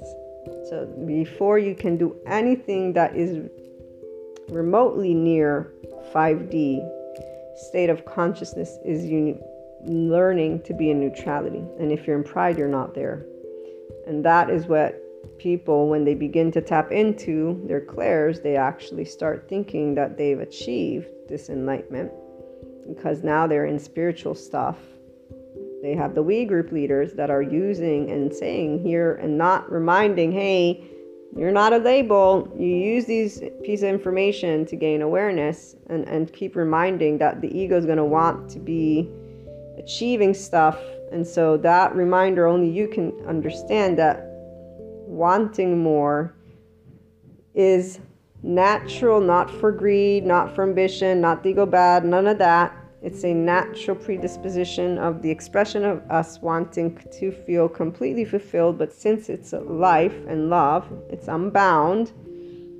That's the ga- quote unquote game. It's a, it becomes a game that you are mesmerized by, and that's why I was saying when you begin to recognize pride, if you want to go all the way, you will say, okay, it's not good or bad, but this is ego, and this is actually limiting the expression of you because you're below that neutrality threshold. And so your mind won't navigate into further territory. You won't navigate into further territory, not to mention you're vibing at a lower vibration. And that is where you're in that limbic system. In fact, you're not in your prefrontal cortex, and whatever you're picking up is filtered through a filter that isn't recognizing there's a tainted, uh, you know, glass there. Realizing it isn't about it being good or bad; it's you being able to put it to the side. That's the growth putting to the side, transforming, and fitting in any circumstance that any circumstance that needs enlightenment. The minute you guys are here is where you're starting to become a transformational leader within other settings. So the emotion is very important and bringing yourself to uncontrolled love for those of you who pick up on stuff. Unlike the ambivalent attachment friend who chose to come at things in a certain way. There's a lack of visibility, not only about their own patterns, but also about the fact that none of us can know. Even those who have picked up on future events have not always picked up on all of the things because there are many variables that play a role in anything that takes place on this planet from the individual's life to the earth itself and you know the cosmos has its way and consciousness, which is energy and motion, the cosmos, everything, is always leading itself to expansion. The people who don't, it's usually just human beings because they don't recognize the fear because it comes from the ego and they justify it. It comes from the conditions. It comes from you thinking that you can actually be right, that one group can be right and another. It doesn't matter if it's two, three, four, five. As long as that's what's happening, those people are not expanding. They're not the full expression of themselves. So when you're picking up on stuff, remember that you are part of that. And the first thing is tending to your emotions. So disturbances are our emotions. They come up because the energy is connected to people that start embracing unconditional love and working with their fear begin to do something. If they disregard the fact that they have belief systems that are affecting, so the person that was talking that grew with the hair, or even the person that was talking about i don't understand the rainbow body i wish i understood or even in any other circumstance where they're still seeking answers in a certain way uh, it's because there's the lack of visibility of the hurt of the suffering which is brought about by the unknown which is connected to the mind wanting to know and the body also wanting to know. The only part that feels safe of you and that's where it's never silent because it's never alone. And what i mean is it's never alone it's never um, the other two bodies aren't silent. So the heart doesn't get to be alone unless you're the one who's able to now make those differentiating okay here's my oneness consciousness. It's always about compassion whenever you're in pride that's not you in your oneness consciousness the minute you're aware of it you've transcended the mind and the minute you say okay body you're safe mind separateness consciousness move to the side because duality is competition, which would mean your ego is not empowered yet, it means you don't know your true worth. So, what is the objective? The full expression of you is a person who will know that if you love somebody, you want what brings joy to them.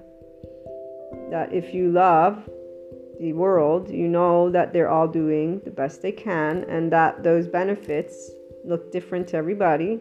There's one common benefit for all of us, and that's where separateness consciousness doesn't allow people. People aren't aren't actually focusing on it. We need to save our water, we need to save our air, we need to save our food. Those are actual common benefits. They are life threatening ones. Same thing, we should be looking to true peace, not what we see going on out there, which are a bunch of adaptive children trying to stay owners of land that is not even theirs. Wanting to go to space, man. Wanting to go to space. It's the distorted, constipated expression of humanity because there's not the realization of the oneness consciousness of the heart. Nowhere near it. And in fact, there's all the lovely shackles of gold that they flaunt to themselves without realizing that they're vibing below neutrality. Their vibration has nowhere near the emotion that you experience when you're vibing enlightenment, guys. And you know, at the end of the day, if there's one thing that I, I will share is this achieving this state of bliss is you achieving the visibility of what a gift Every one of your loved ones is, every one of the experiences. And it is a gift that your heart doesn't matter what it looked like in those moments. You really have a sense of thank you. Wow, what an experience. Life is magical, even though you know it's not magic. The feeling, though, it's like when you, whatever it is that created bliss in your heart, maybe you were a child whatever that first moment of bliss was, where everything was possible. You were free to be anything. You felt it. You felt free, protected, loved.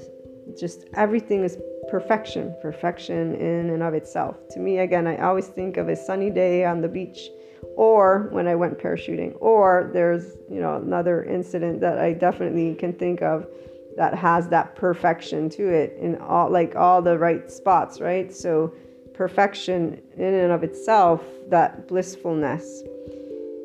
The moment you've achieved the constant with your expression, so your life, again, past, present, future is not is unknown, so you don't know that, but you get excited about the future because you're moving in the direction that expresses all of you.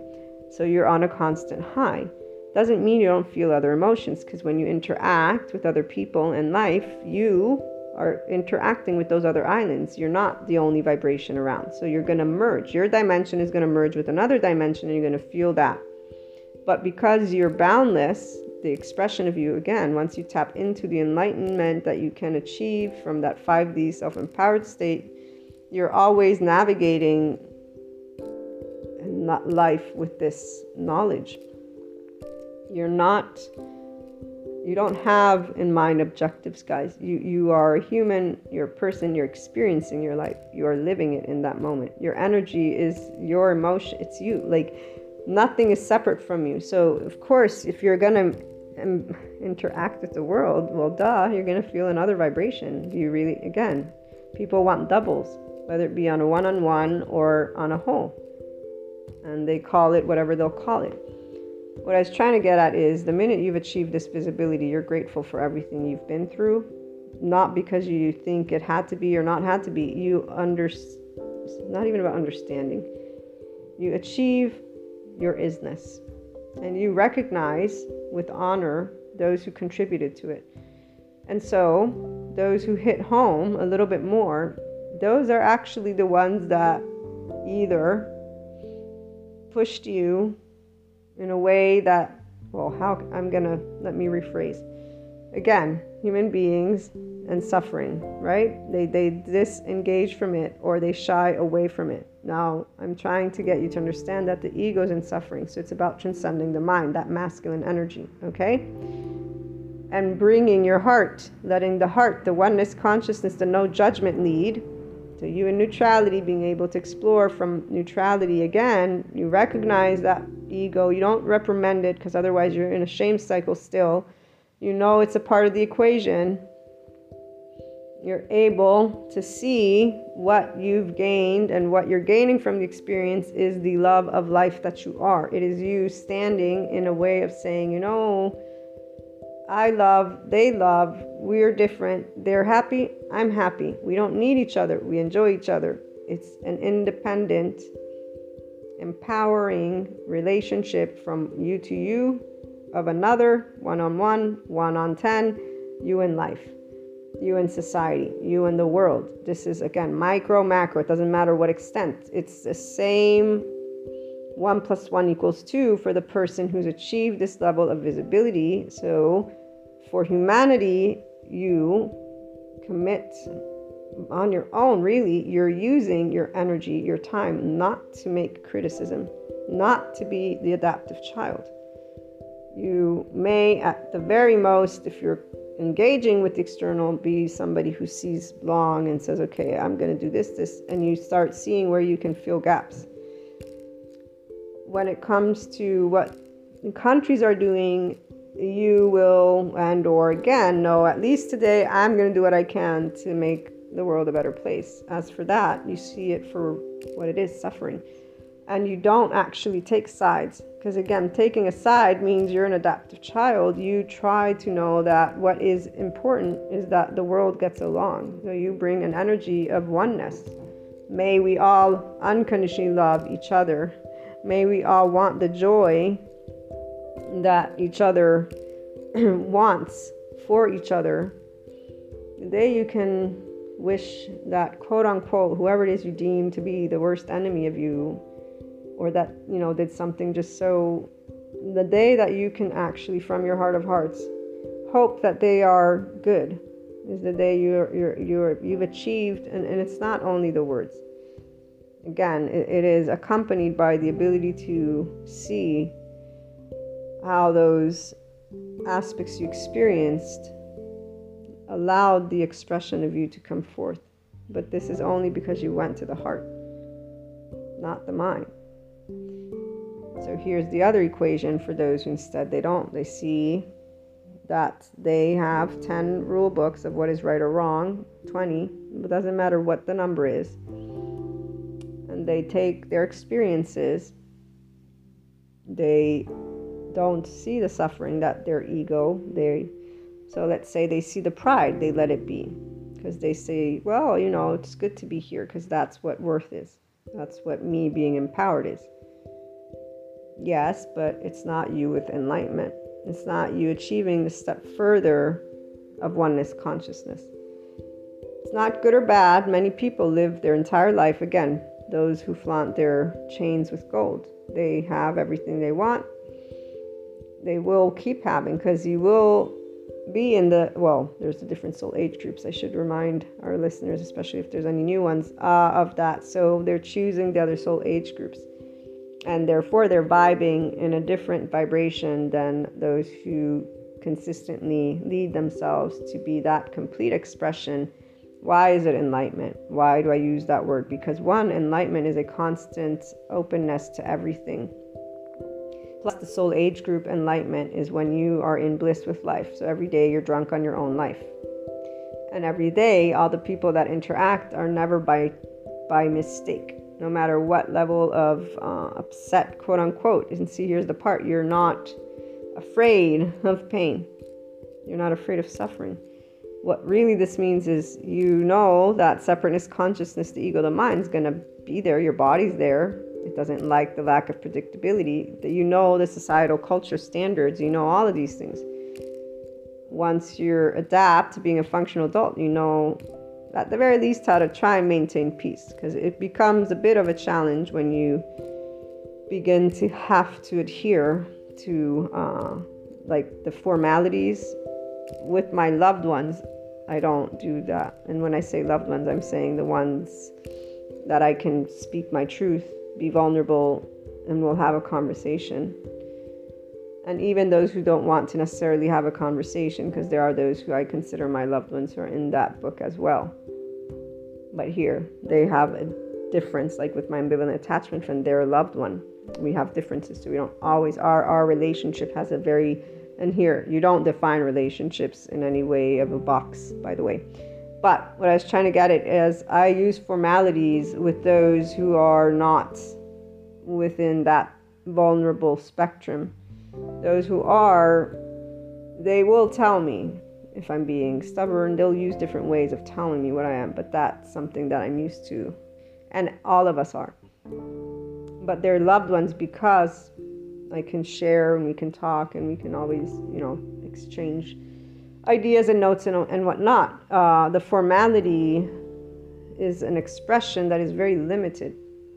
And so, person who can feel life feels that and it becomes so cold and frigid. It's it's like formality works with people that I'm not wanting to share life with, but with people that I'm sharing life with and so who are loved ones, formality to me is like yeah, it's not it's not a loved one. It's not a relationship. It's not something that should be a part of my day to day if I must be formal with you. If I must be walking on eggshells trying to figure out how to make you be okay with a conversation like that is really uh, yeah. So for me, formality is that. Many people live relationships with formality. I, I see it all the time. Crazy, but here I get reminded, uh, trying to make sure I implement this um, pretty much. And this is a conversation for anybody who's going through something similar. Really, uh, just allow whatever to allow yourself to be the expression because you're not going to be liked by everybody, and and what really matters is not how people in a group will make fun of you or maybe label you because you made a mistake. So recently I got reminded by a friend who cares of remembering a past incident. Remember the one with my five year friend, or the friend that he's still a friend, but that we didn't talk for five years. So this friend knew about this because we're a group of friends, and I'm going through something a bit similar. And so they immediately said, Remember that experience, keep it in mind. They were trying to warn me. And, you know, when you are the full expression of you, which means your unconditional love, your life. And so here you love people and you want them to be happy. You don't have best from anyone. And you also know that you're imperfect, same way they are. You don't look at life with fear. So this means you don't look at your relationships with any type of I'm not going to be vulnerable. I'm not going to be all of me. That doesn't happen. Even with strangers, you may try to maintain formality, but you do not hide ever who you are when you've tapped into the expression of you. And so world trying, but they're not here yet, guys. So they look at humanity and any relationship with a level of skepticism and fear of being hurt. What's hurt to them? somebody judging them, somebody coming out and saying a comment, somebody labeling, blah, blah, blah. The only fear that I will ever feel is if I'm being physically attacked. Other than that, I don't fear judgment. And I won't ever, for example, not engage with the full expression of me with people. Because being vulnerable, meaning saying what I really think, is what life is all about, obviously we learn how to say that.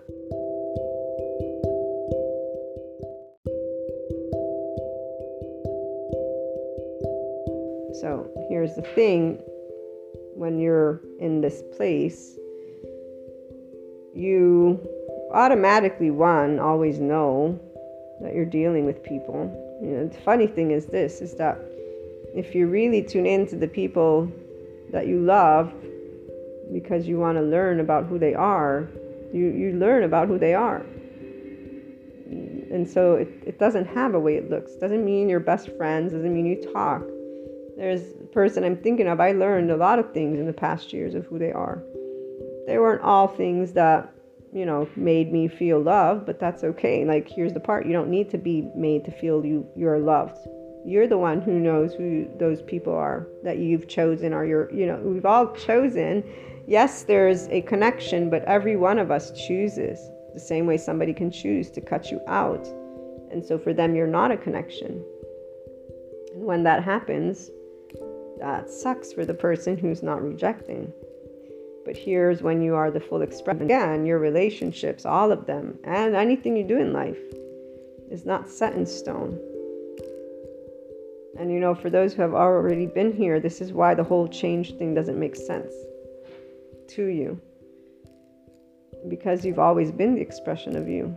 And so when people say life is always changing because you are life in and of itself, you've you've been your constant for your entire and the more you're here and really those who are there you guys are like on a sky high nine. I know it. I have no doubt about it because you have the same level of awareness. You have no fear of people judging you labeling. This is not something that is it has never been of concern. And the minute you've learned that you can be in that place and still coexist is the minute your your your body's like oh wait okay. So i can i can feel that this is stupid that i don't need to be you know in a place of thinking oh my god they talked about me this way. How awful is this?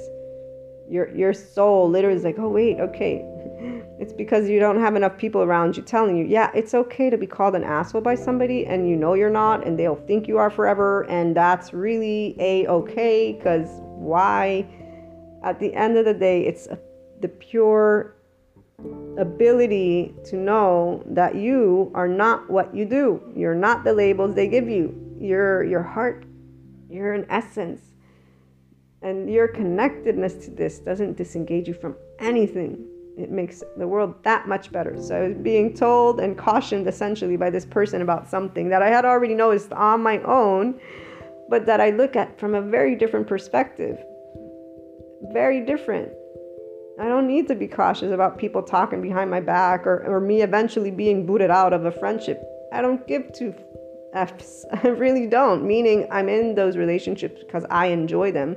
They enjoy we have fun, we talk, whatever. Like anything else that happens is the, is is and and you know here's the other part: not trusting people. Vulnerability, trust, one in one. It's not about what people do. The only reason people keep thinking of betrayal is the movies they watch. Oh, they lied to me. This was another one of the, the what what lie? Who lie? the lying is hilarious. People will omit things that they don't want to tell you and that's not okay. Why would that not be another expectation? Another expectation on another human being. Well, it's only etiquette. Etiquette, what? Etiquette, my butt. So, again, formalities. People use a lot of formalities. When you've tapped into the expression of you, you don't do formalities. You don't want them, you don't need them. You do formalities where they're meant to be because really life is short. And so you're going to live those uh, emotions because expression of you involves emotions, it involves a free soul and you're okay with that because it doesn't mean treating other people unkindly. What it means is to be able and have a grown up conversation, have a fight, come together, hug it out, you know, and tomorrow is a beautiful day, which many people do, but this is to the extent of always. So the caution was there because there's a similar situation that I'm going through, and I simply thanked the friend and said, Yes, I see, you know, and, and I conversed, and that's all. But I laughed inside a little bit because I thought, I don't live that way. I'm not afraid of these people judging me. I'm okay with if that happens. If if I become the bad guy, quote unquote, because I do I'm not I'm not gonna put my energy in that. The minute you are the full expression of you, you don't engage in your relationships like that. It doesn't matter. Doesn't matter not because it doesn't matter what person says to you. You're open to being vulnerable to life because you're not afraid, again, of life. You're not afraid. The ego is not a part of this equation in a way of separateness consciousness. And you're also not judging the human species. And you're not saying, I will only love you if you do what I want you to do, and if you behave the way I want you to behave, and if you follow my guidelines, and if you do everything the way I want you. Because essentially, it doesn't matter what wiggle room people want to say, as long as you cannot be in a place of treating another who makes mistakes as if it were you, and what would you want, and you cannot give yourself compassion or another, well, guess what? You're not in your ventral vagal state, and you're not a functional adult, and you're definitely not emotionally in enlightenment you are way below neutrality. So don't talk about 5D because 5D is oneness consciousness, avatar consciousness, which means you unconditionally love and are in a state of enlightenment, meaning no judgment, no opinion. You're taking in from your prefrontal cortex what information is coming at you, and out of that same moment, you're seeing what can be done. There is no judgment, there is no opinion. Your personality is to the side because guess what? You know your worth. You know your who you are. You don't need, you're not engaging with others to be said, "Oh, I'm a reflection of you. You're a reflection of me." If there's anything that makes the body cringe of a 5D self-empowered enlightened person is the fact that people want to be doubles and doubles and this this, this, this that for example is like no and I have a double. I have a twin sister. We are very different. Luckily, I have a very independent mother, so I got to learn it's okay to be you, as well as okay, put the ego to the side and learn to cooperate. Very simple, straightforward things. So, those who choose to live a formal life, good portion of them, they may not even think they're formal. They present to each other conditions, lists, and then they go about their life doing that. The aspect of you being able to move beyond it is of your choosing. So, when presented with conditions for the expression of you, they don't matter not because you don't care, but you listen. You listen to what's being told to you and you understand it. It doesn't bruise you. You don't have an ego that gets bruised. So, this example that I was giving you, if at some point I get to become this bad guy because I basically am supporting two people who are having friction, I don't care. I don't care because I'm not in this situation trying to defend what? There's nothing for me to defend. They're, they're friendships. This is the part that makes me giggle inside. It's like when you have self worth, you're not concerned with another person's opinion about you. Societal culture teaches very basics of how to treat each other, which is with respect. And most people don't even do that, especially when they're battling with you and accusing you and making lists of why you're wrong and why you must know that you're wrong now because, yeah, everything you do is wrong. Like, dude, you, you gotta be kidding me. They are grown up children.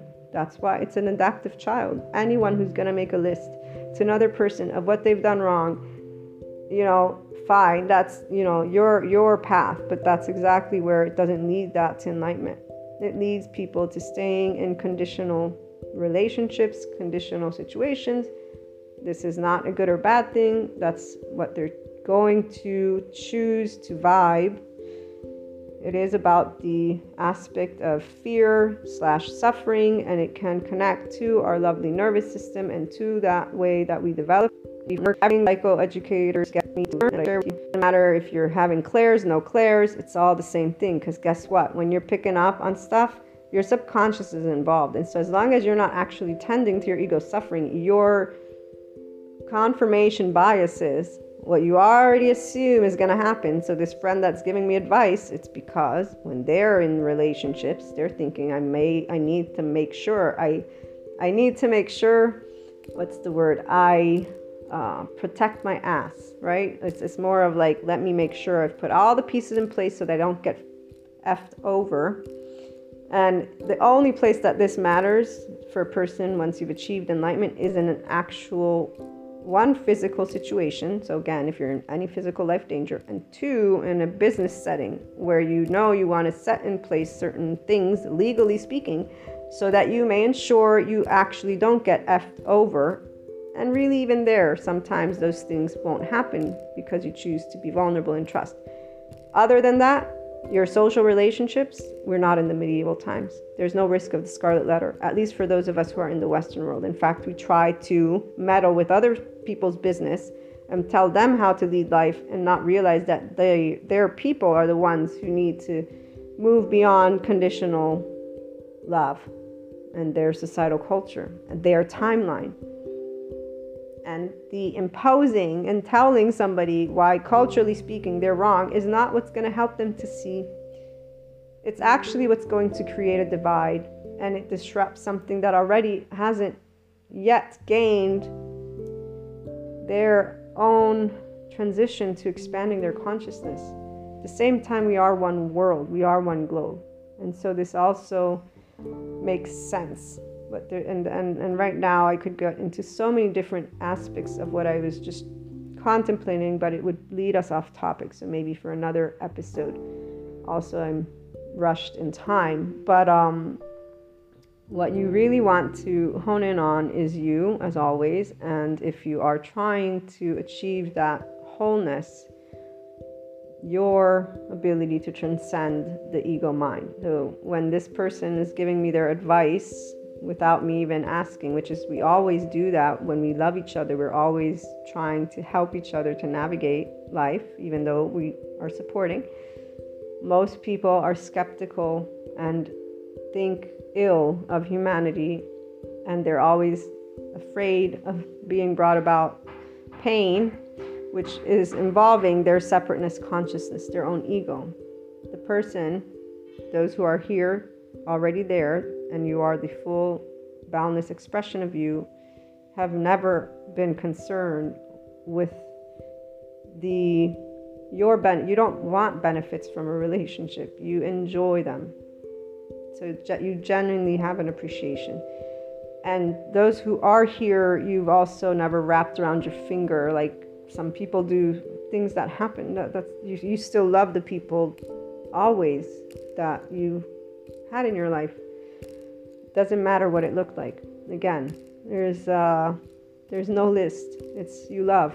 They're happy, you're happy. Whatever happens, happens because we're all different, and you appreciate the differences because you respect you lead yourself to that if you're not there yet. You don't sit in an ego that is hurt. You say, okay, ego, we're different. Be a grown up about it if, if you want to use those words. But really, you don't even do that because your heart's already there. So you love for the pureness that love is.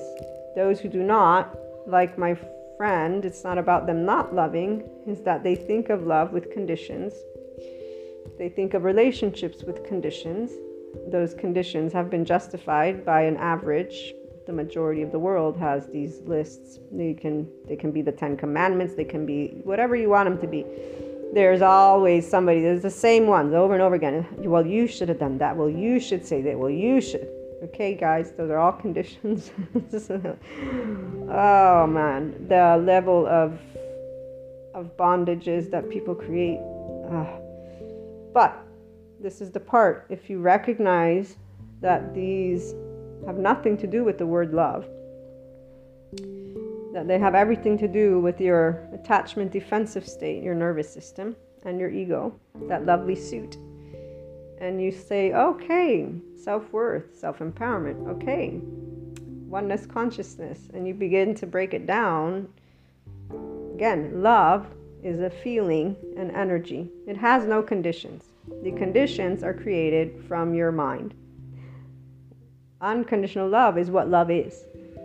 The conditions are societal culture, having taught you what to put in your list of goodie bags, however you want to put it. What's right, what's wrong. It'll always be divided like that. Okay, so that is where a person is being afraid of suffering and is sitting there and allowing themselves to keep on building those lists and just sticking it through with people that match what they want. And that's why so many seek a lot of things outside of them in different ways because they actually are not the expression of themselves. They're nowhere near understanding what that is from within, not, let alone living it.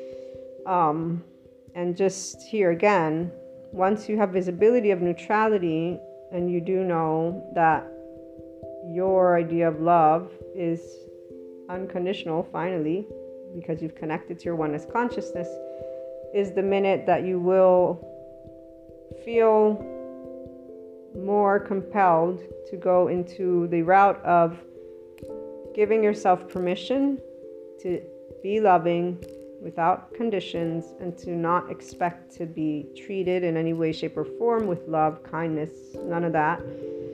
It really just transforms everything. And you're not afraid of being labeled. Because again, we're not in the medieval times, at least in our part of the world, we don't need to be afraid. Yes, there are groups of people, right, that, that do do certain things. So there there is that, but I'm talking about like being misunderstood and so somebody labeling you a name or calling you an asshole, that kind of stuff. You being accused of something. You know, it's funny how people I've seen recently some close close peeps particularly one comes to mind it was like last week and they made a, a comment which me, makes me know that they are going through something important um, which is interesting because them and I had some similar interaction way back. I don't even remember when it was, way back when. Now we're near recent.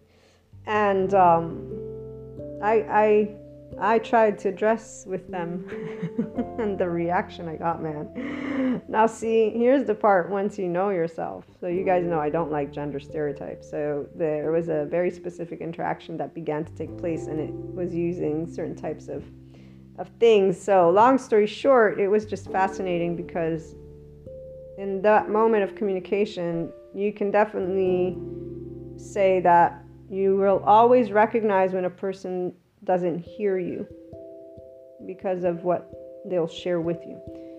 And here's again where the person, those of you who gain your wholeness and you're able to be the expression of you from within you, so that ego's to decide, you're actually listening in a way of listening.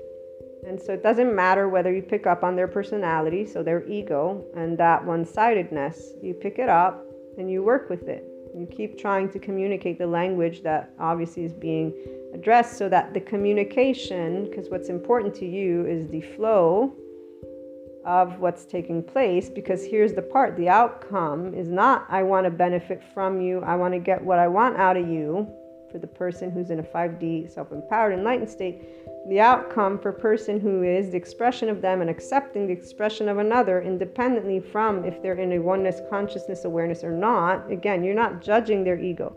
You're not judging their personality. Otherwise you're not in a state of love. You're in a state of conditional love. You're in a state of we group. You're in a state of your nervous system already being in societal engagement. You're nowhere near 5d because you have judgment. You're in your mind period. So person who's transcended that is not in their mind. They're listening and they're trying to convey what's important. So that means they're going to transform to try and transform the situation. And in this case, a communication that is important. so you're not like, oh, they're in their ego, what an asshole. Like now I'm going to point it out to them, which is what some people do. You're doing this, this, this. They make their list and present them, and that's a battle.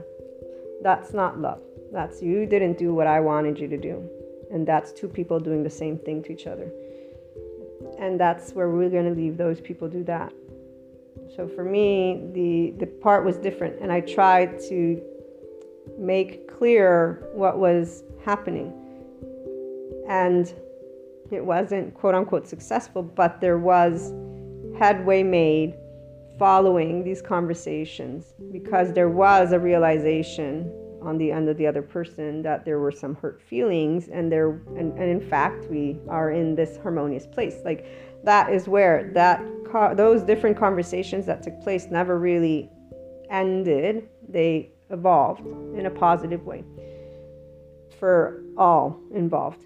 And the realization of the past week or whenever it was that I saw what I saw was something more personal. Right here is where that was the personality of me involved because I recognized that they made a specific, very wise statement, but they had not way back when applied it in the circumstance when what happened happened. And see, that's the other element. The expression of you doesn't delete you having your memory, you having your past experiences, you having an ego self. You committing to that neutrality and above is what allows you to see those with a light that allows all, because none of you is a bad or good thing. You have no conditions for the imperfections you are, for the ego self, for anything. And so to think what I thought immediately when I saw this, of course, it brought me back to that moment because I didn't see what they said in that moment. But I didn't say, what an asshole. It's the irony or the, the awareness, if anything, it's always more the awareness of a person being called to pay attention only when they're going through suffering of their own. And so most people they actually solely react when their ego is affected, which isn't your expression, the heart of you. And here's why many are ego sensitive, not life sensitive. They only react when their ego's gotten bruised. Their wisdom only comes the minute they've been put in the same pain or any pain for that matter that inflicts their own self. This is not good or bad but it is a level of visibility. Some of you tuning in, I think, I hope always, and I say hope because there's a lot of, besides a Sadhguru or a person who's enlightened, even mm, self empowered people, some I see them having visibility, but not full always. They still have their lists. As long as you have a list of conditions, you don't have the oneness consciousness present. You're not life sensitive yet. You still have ego sensitive and not aware of it. And that brings people to again, life doesn't call to you to necessarily be to that. You're the one who chooses to have this visibility.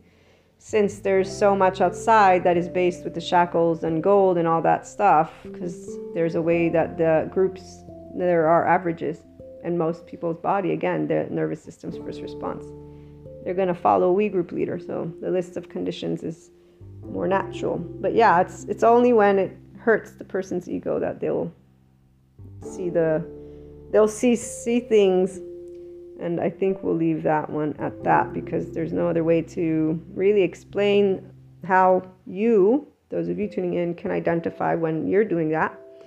The whole point is for me to support guiding you to see when you are only reacting because your ego's there and then you're creating these lists and forgetting that love is about you wanting others to be happy, those loved ones, and just with the world, you contribute to trying to lead it to where you want it to go, which would be life serving, not anywhere specific. It's not about anything with a list. It's let me help to bring peace and harmony and love and save the earth, the actual planet Earth. like like here, the soil, the water, the air, the food, everything, not by saying become vegan, become meat eater, this, this or that. None of that.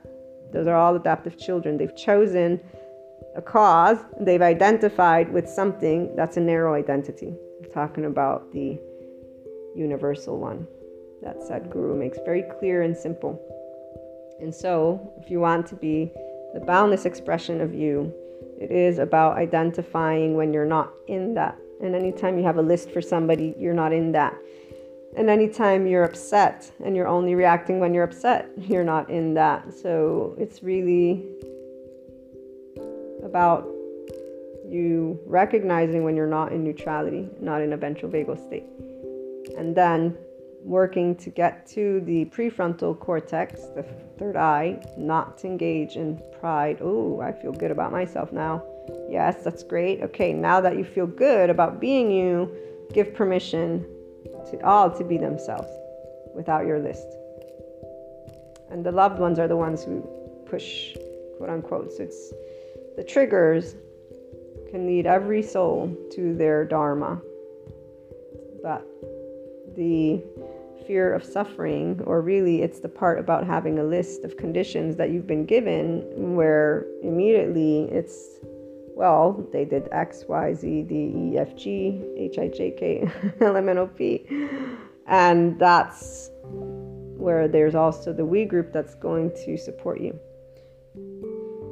Person who is uh, in a bliss state with life, I gave you that example of the friend cautioning me and the feeling so that you guys would be aware. There are those of us who are not right in the space. We are not in relationships because we need them. We love our relationships.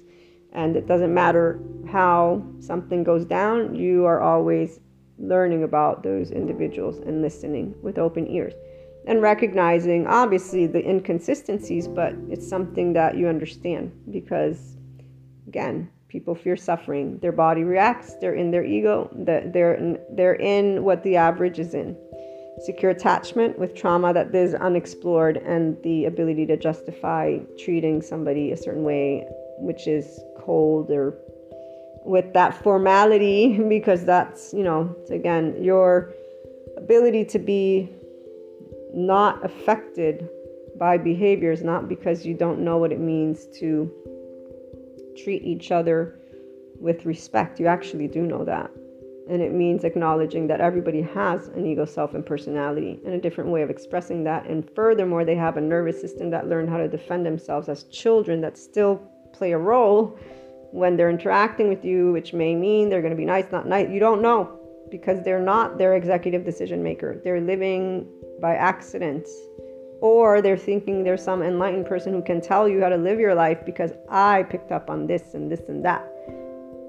Or they're out in the middle of nowhere because they think being enlightened means I'm going to be away from all those people and just, um, there's all these different things that people do, and that's all ego based. This is a narrow identity. The expression of you, boundless, means you're enjoying and exchanges and you're not in a place of suffering. You're not in a place of ego with your loved ones and your day to day life. Because every day, what you know is if it triggers you, it's that much more important to you. One, you tend to it. Two, and you express it with love. Three, so you don't express conditions and you don't make lists and you don't instigate arguments, nor do you feel building up if you feel any of those, so frustration, the need to, it's like a need to speak. Example, and then I'll let you go. When that ambivalent attachment friend did what they did, not only was it a peak moment, but they'd been holding back for quite some time all of what their imagination was thinking of, all of the things they were picking up. And in that entire time, instead of doing the one thing that every person should do when they're in a position of being emotionally upset, at another individual and or a situation that's you dealing with the unknown unexpected unwanted right there. Anytime you find yourself in that position you are being given the opportunity to transcend your mind and become the boundless expression of you. Most people don't do that. They let their little narrative like the friend who cautioned me this is the narrative. Oh you better watch out. This limited place of visibility which to any person who has the visibility, you chuckle because that's not a threat. There's nothing to be afraid of if somebody labels you a jerk. Unless societal shaming is still that much deeply ingrained in you, which most people, you know, again, they got the we group leaders, so they got their lists. They don't even think of it as societal shame. They know, but this is right. You have to feel bad. That's, as the psychologists point out, the Western world doesn't have self worth, true self worth. They have achievement based worth. That's what that is. You live cautiously or you live freely. And so the person who lives freely is not concerned with being labeled an asshole when they're trying to do good. Quote unquote. They don't even look at it as trying to do good. They're really engaging in where they're needed. Here's the part. Like the ambivalent attachment friend, on the other hand, they accumulated ideas and thoughts and imagination based on their lack of self worth, and then they spit it all out in one long ass conversation using my time with their suffering versus tending to their suffering, or just saying, having a regular conversation without accusations, because that can also happen. But at the end of the day, this is exactly why with that friend, it was I have to tell you that then we're not on the same page because of the what they wanted from me as a friend. It cannot physically I cannot give them what they want. My time the way they wanted it cannot be given because I don't have it. Otherwise, I would have gladly given them some way. Uh, you work always with the people you love but it's in a very different way and it's not by being subject to your list of wants that that hell no you go with your little list and shove it up your butt. That that is what a free soul will say. You have a list of demands so i can't be me? Okay go find the mini you that you want that you can control and that you can do whatever you know feel safe with versus being an act you know this is where at the end of the day a lot of people want we group because they disengage from realizing that that suffering is our actual mammalian heritage. That is an actual thing. So your body is experiencing fear of being abandoned rejected. This is why compassion ha- you, you, you have with yourself the minute you're allowing the full expression the boundless expression any visibility but you also begin to have the same visibility for another it's it's a hypocrisy to have a list of demands and then not expect another to have and just vice versa. But the part about protecting yourself that's another example that i was trying to give you if you still think you need to caution be cautious with people you're not anywhere near appreciating who you are. And that means with with with others saying i don't like you you're still dependent on that approval at the very least, if you gain visibility of it, maybe you'll lead yourself to your own approval at some point, and then you'll at least feel that freedom.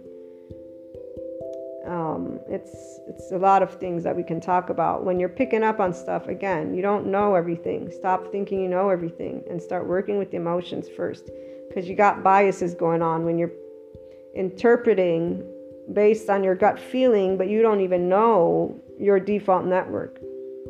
You don't know what triggers you. Do you know what triggers you? When that means what pisses the F out of you, do you know why? Or do you just keep on allowing yourself to justify the trigger? The uh, well, the ambivalent attachment friend doesn't question their triggers because they're unwilling to give themselves a break and humanity a break. They're unwilling to see that humanity, we're all selfish.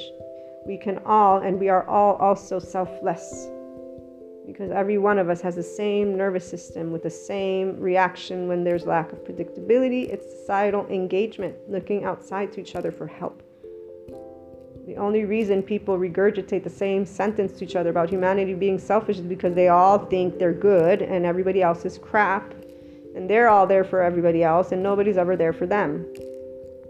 This is exactly where Sadhguru was going with that other video. We are all good people we don't all have the best way that we can show it sometimes, and we can learn how to show it.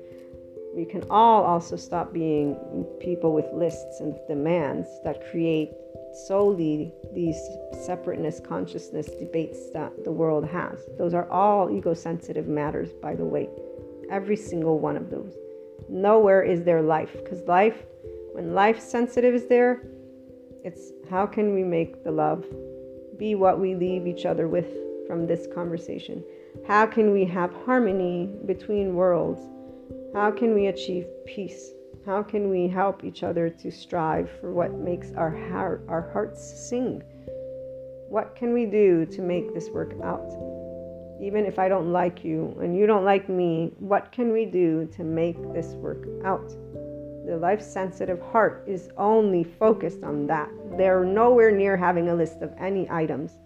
They're simply feeling sad and upset when there is no harmony and trying to fill that gap. It's not filling a gap of needs. It's where can we create this fucking bridge? I'm going to say it, it has been wanting to come out so that we may help life continue to live because life is awesome. And no, it's not perfect. And no, it's not because we have to suffer pain. It's because pain is part of the actual mammalian heritage and the human body, and it can be broken down to you, not to mention the way the energy and the vibration. There's an explanation for anything that we experience, and you can go and find it in whatever language religious, scientific, sociological, anthropological. You can find a lot of different answers, but the question is what's your focus? Where's your C at? Is it in your ego or is it actually in your heart trying to get something bigger the expression of you wants life to keep living because we are all life. And so it has compassion. Like basically, it's like, what's the word? It's part of your hardwiring. And that's the community that we are building. The ones who have compassion, the ones who are life sensitive, not ego sensitive. Anytime there's a trigger, that's your ego. Get a hold of it and bring love. One day when you'll be able to be blissful and not have a list of demands, you know, that's the day you're you're going to come back and be able to be mesmerized by humanity and life and know that yeah, we're not where we could be. But doesn't matter why. Right now what matters is how do we get there? And you have today. You don't have tomorrow, you have today now because tomorrow for all we know we're all dead. Every single one of us. What pulls at your heartstring is not your ego. It's everything but that. It's how can we get all these different egos that are so sensitive and so much traumatized to get their act together so that we can enjoy life together. and it, you know, here's the other thing when people talk about going back to the nature and, you know, being, it's bullshit. You know why? Because they didn't have the level of knowledge that they had. They were um, praying to gods and entities without knowing why something worked the way they worked. This is the other, and it's not about that being good or bad. It's that the minute you realize how much knowledge we've got, how much discovery we've made, how much life there is with those textbooks, everything just transforms when you come at life from life. Because the ego makes all these lists that bind, those are those shackles, and they bind the expression of you, of all of us there's a harmony, but only one the individual can achieve it, and the world we're actually getting there. That's why we're we're in that 5D. We're getting to that place, and it is thanks to the technology and the visibility and the intellect that has been developing. Our brain goes is still evolving. Do you know this? Anybody who's new probably doesn't know this, but there's this one documentary on either Netflix or Amazon, and it talks about how the gut is our first brain. So it's called the second brain and so when our ancestors created fire, we were able to digest easily. And so from the gut, there was just this extra energy, and our cerebral brain began to develop. So from the little bit that I remember about our brain development, thanks to the psychoeducation, we have first the reptilian brain, then there's the other part of the brain, which I think they compare to like the rat, and then we got the mammalian brain that they compare that to the monkey. So if you guys tuned in, you remember the reptilian is like our automatic defense me- mechanism. And then the rat is about like emotional needs or something else, other basic needs, but not just the defense. And then the mammalian is where we feel heartbreak. But long story short, even the psychiatrists were talking about how they most likely, the scientists, are going to redefine how the brain is talked about because of the way they now know how it's connected, not connected. So the brain keeps on evolving as well as we'll see in the future, since once we're all pretty much learning how to be in our left and right brain hemispheres in oneness, transcendent function. So, you working with yourself, with your heart and your mind, you being able to be in your prefrontal cortex as a functional adult with your ventral vagal state is going to create a specific dynamic within your chemistry, which then allows the brain to be. When Dr. Joe Dispenza talks about the MRIs with the people that he teaches how to be in this oneness state, I don't remember what he's defining, but he talks about the brain and this MRI becoming like a one, the neural networks, the way they're firing, and all that stuff. Our brain evolves for reason. It's always all connected. It's never just one thing. You are body, heart, and mind. You are oneness consciousness and you have the separateness consciousness. The separateness consciousness, it's you in duality from that lovely mind, but it also involves our nervous system, so the body that is going to try and ensure it stays safe and alive. And we are no longer in huts where we get kicked out of the tribe and we may get attacked by some animal. We are in society, so what matters now, it still does, is the external's approval. And people don't realize this because those shackles are of gold. That's not the expression of you. What you do is not the expression of you. The heart of you is the expression of you. It's an unconditionally loving, unbounded heart, but this is where it's only if you give a level of permission, quote unquote, and really it's beyond that. It's realizing that everybody is perfect with their imperfections, including humanity, And the realization is not a realization of the mind, it is one of the heart, and it is you in a physiological state of compassion in your ventral vagal state, curious to learn more, wanting to engage to help, being in equanimity because you do know of the horrific suffering that is there, but you're not in suffering, you're in your prefrontal cortex with compassion, knowing that there are things you can do and things you can't do, and you don't think things perfect or not because you're not an adaptive child emotionally. You're like, okay, what? Your personalities to the side, and you're like, I'm listening to you, a one person, a group of people, and you're listening and you're already saying, okay, so here's what I can do. And you're not doing it to defend your ass because somebody might call you an asshole because that doesn't even come across your mind. You do what you perceive in the moment. Obviously, the good thing about being that smart, because at that point you're smart and keen, is that you do know that ego's involved. You're aware of it, but without defending. It's not a bad thing. So you learn how to get to know people. Their ego is going to be a part of it. You you're not looking to trigger it. You're learning how to be in harmony. Here's that part. So again, you love people and you love seeing them happy. You're not there to tell them what to do. You would not even think that you would be telling because this is where you respect and understand that you're all those islands and one ocean, which means I'm not here to impose. None of us are here to tell each other what to do if we're life sensitive. Those who are not, they think that they actually can tell people what to do and that they're right. So that's not the full expression of them. Definitely the ego expression of them and their we group leader expression, which can look like many things, not only one person. It can be a list of books, it can be a list of demands, you name it. So it's anyone who has judgment. The life sensitive people don't have judgment. They have opinions, they know how to put them to the side or express them to the best of their and they look to allow all people to feel comfortable in a setting and all situations to be in love and harmony. Looking forward to hearing your thoughts and experiences on the topic. Call in on Anchor or leave a voice message. And you can also always email me. You find the email in the About section on the blog, luna12780.com, and on the website, inspiringhumanpotential.com. Have a great day. Sending you all lots of love, hugs, and smiles.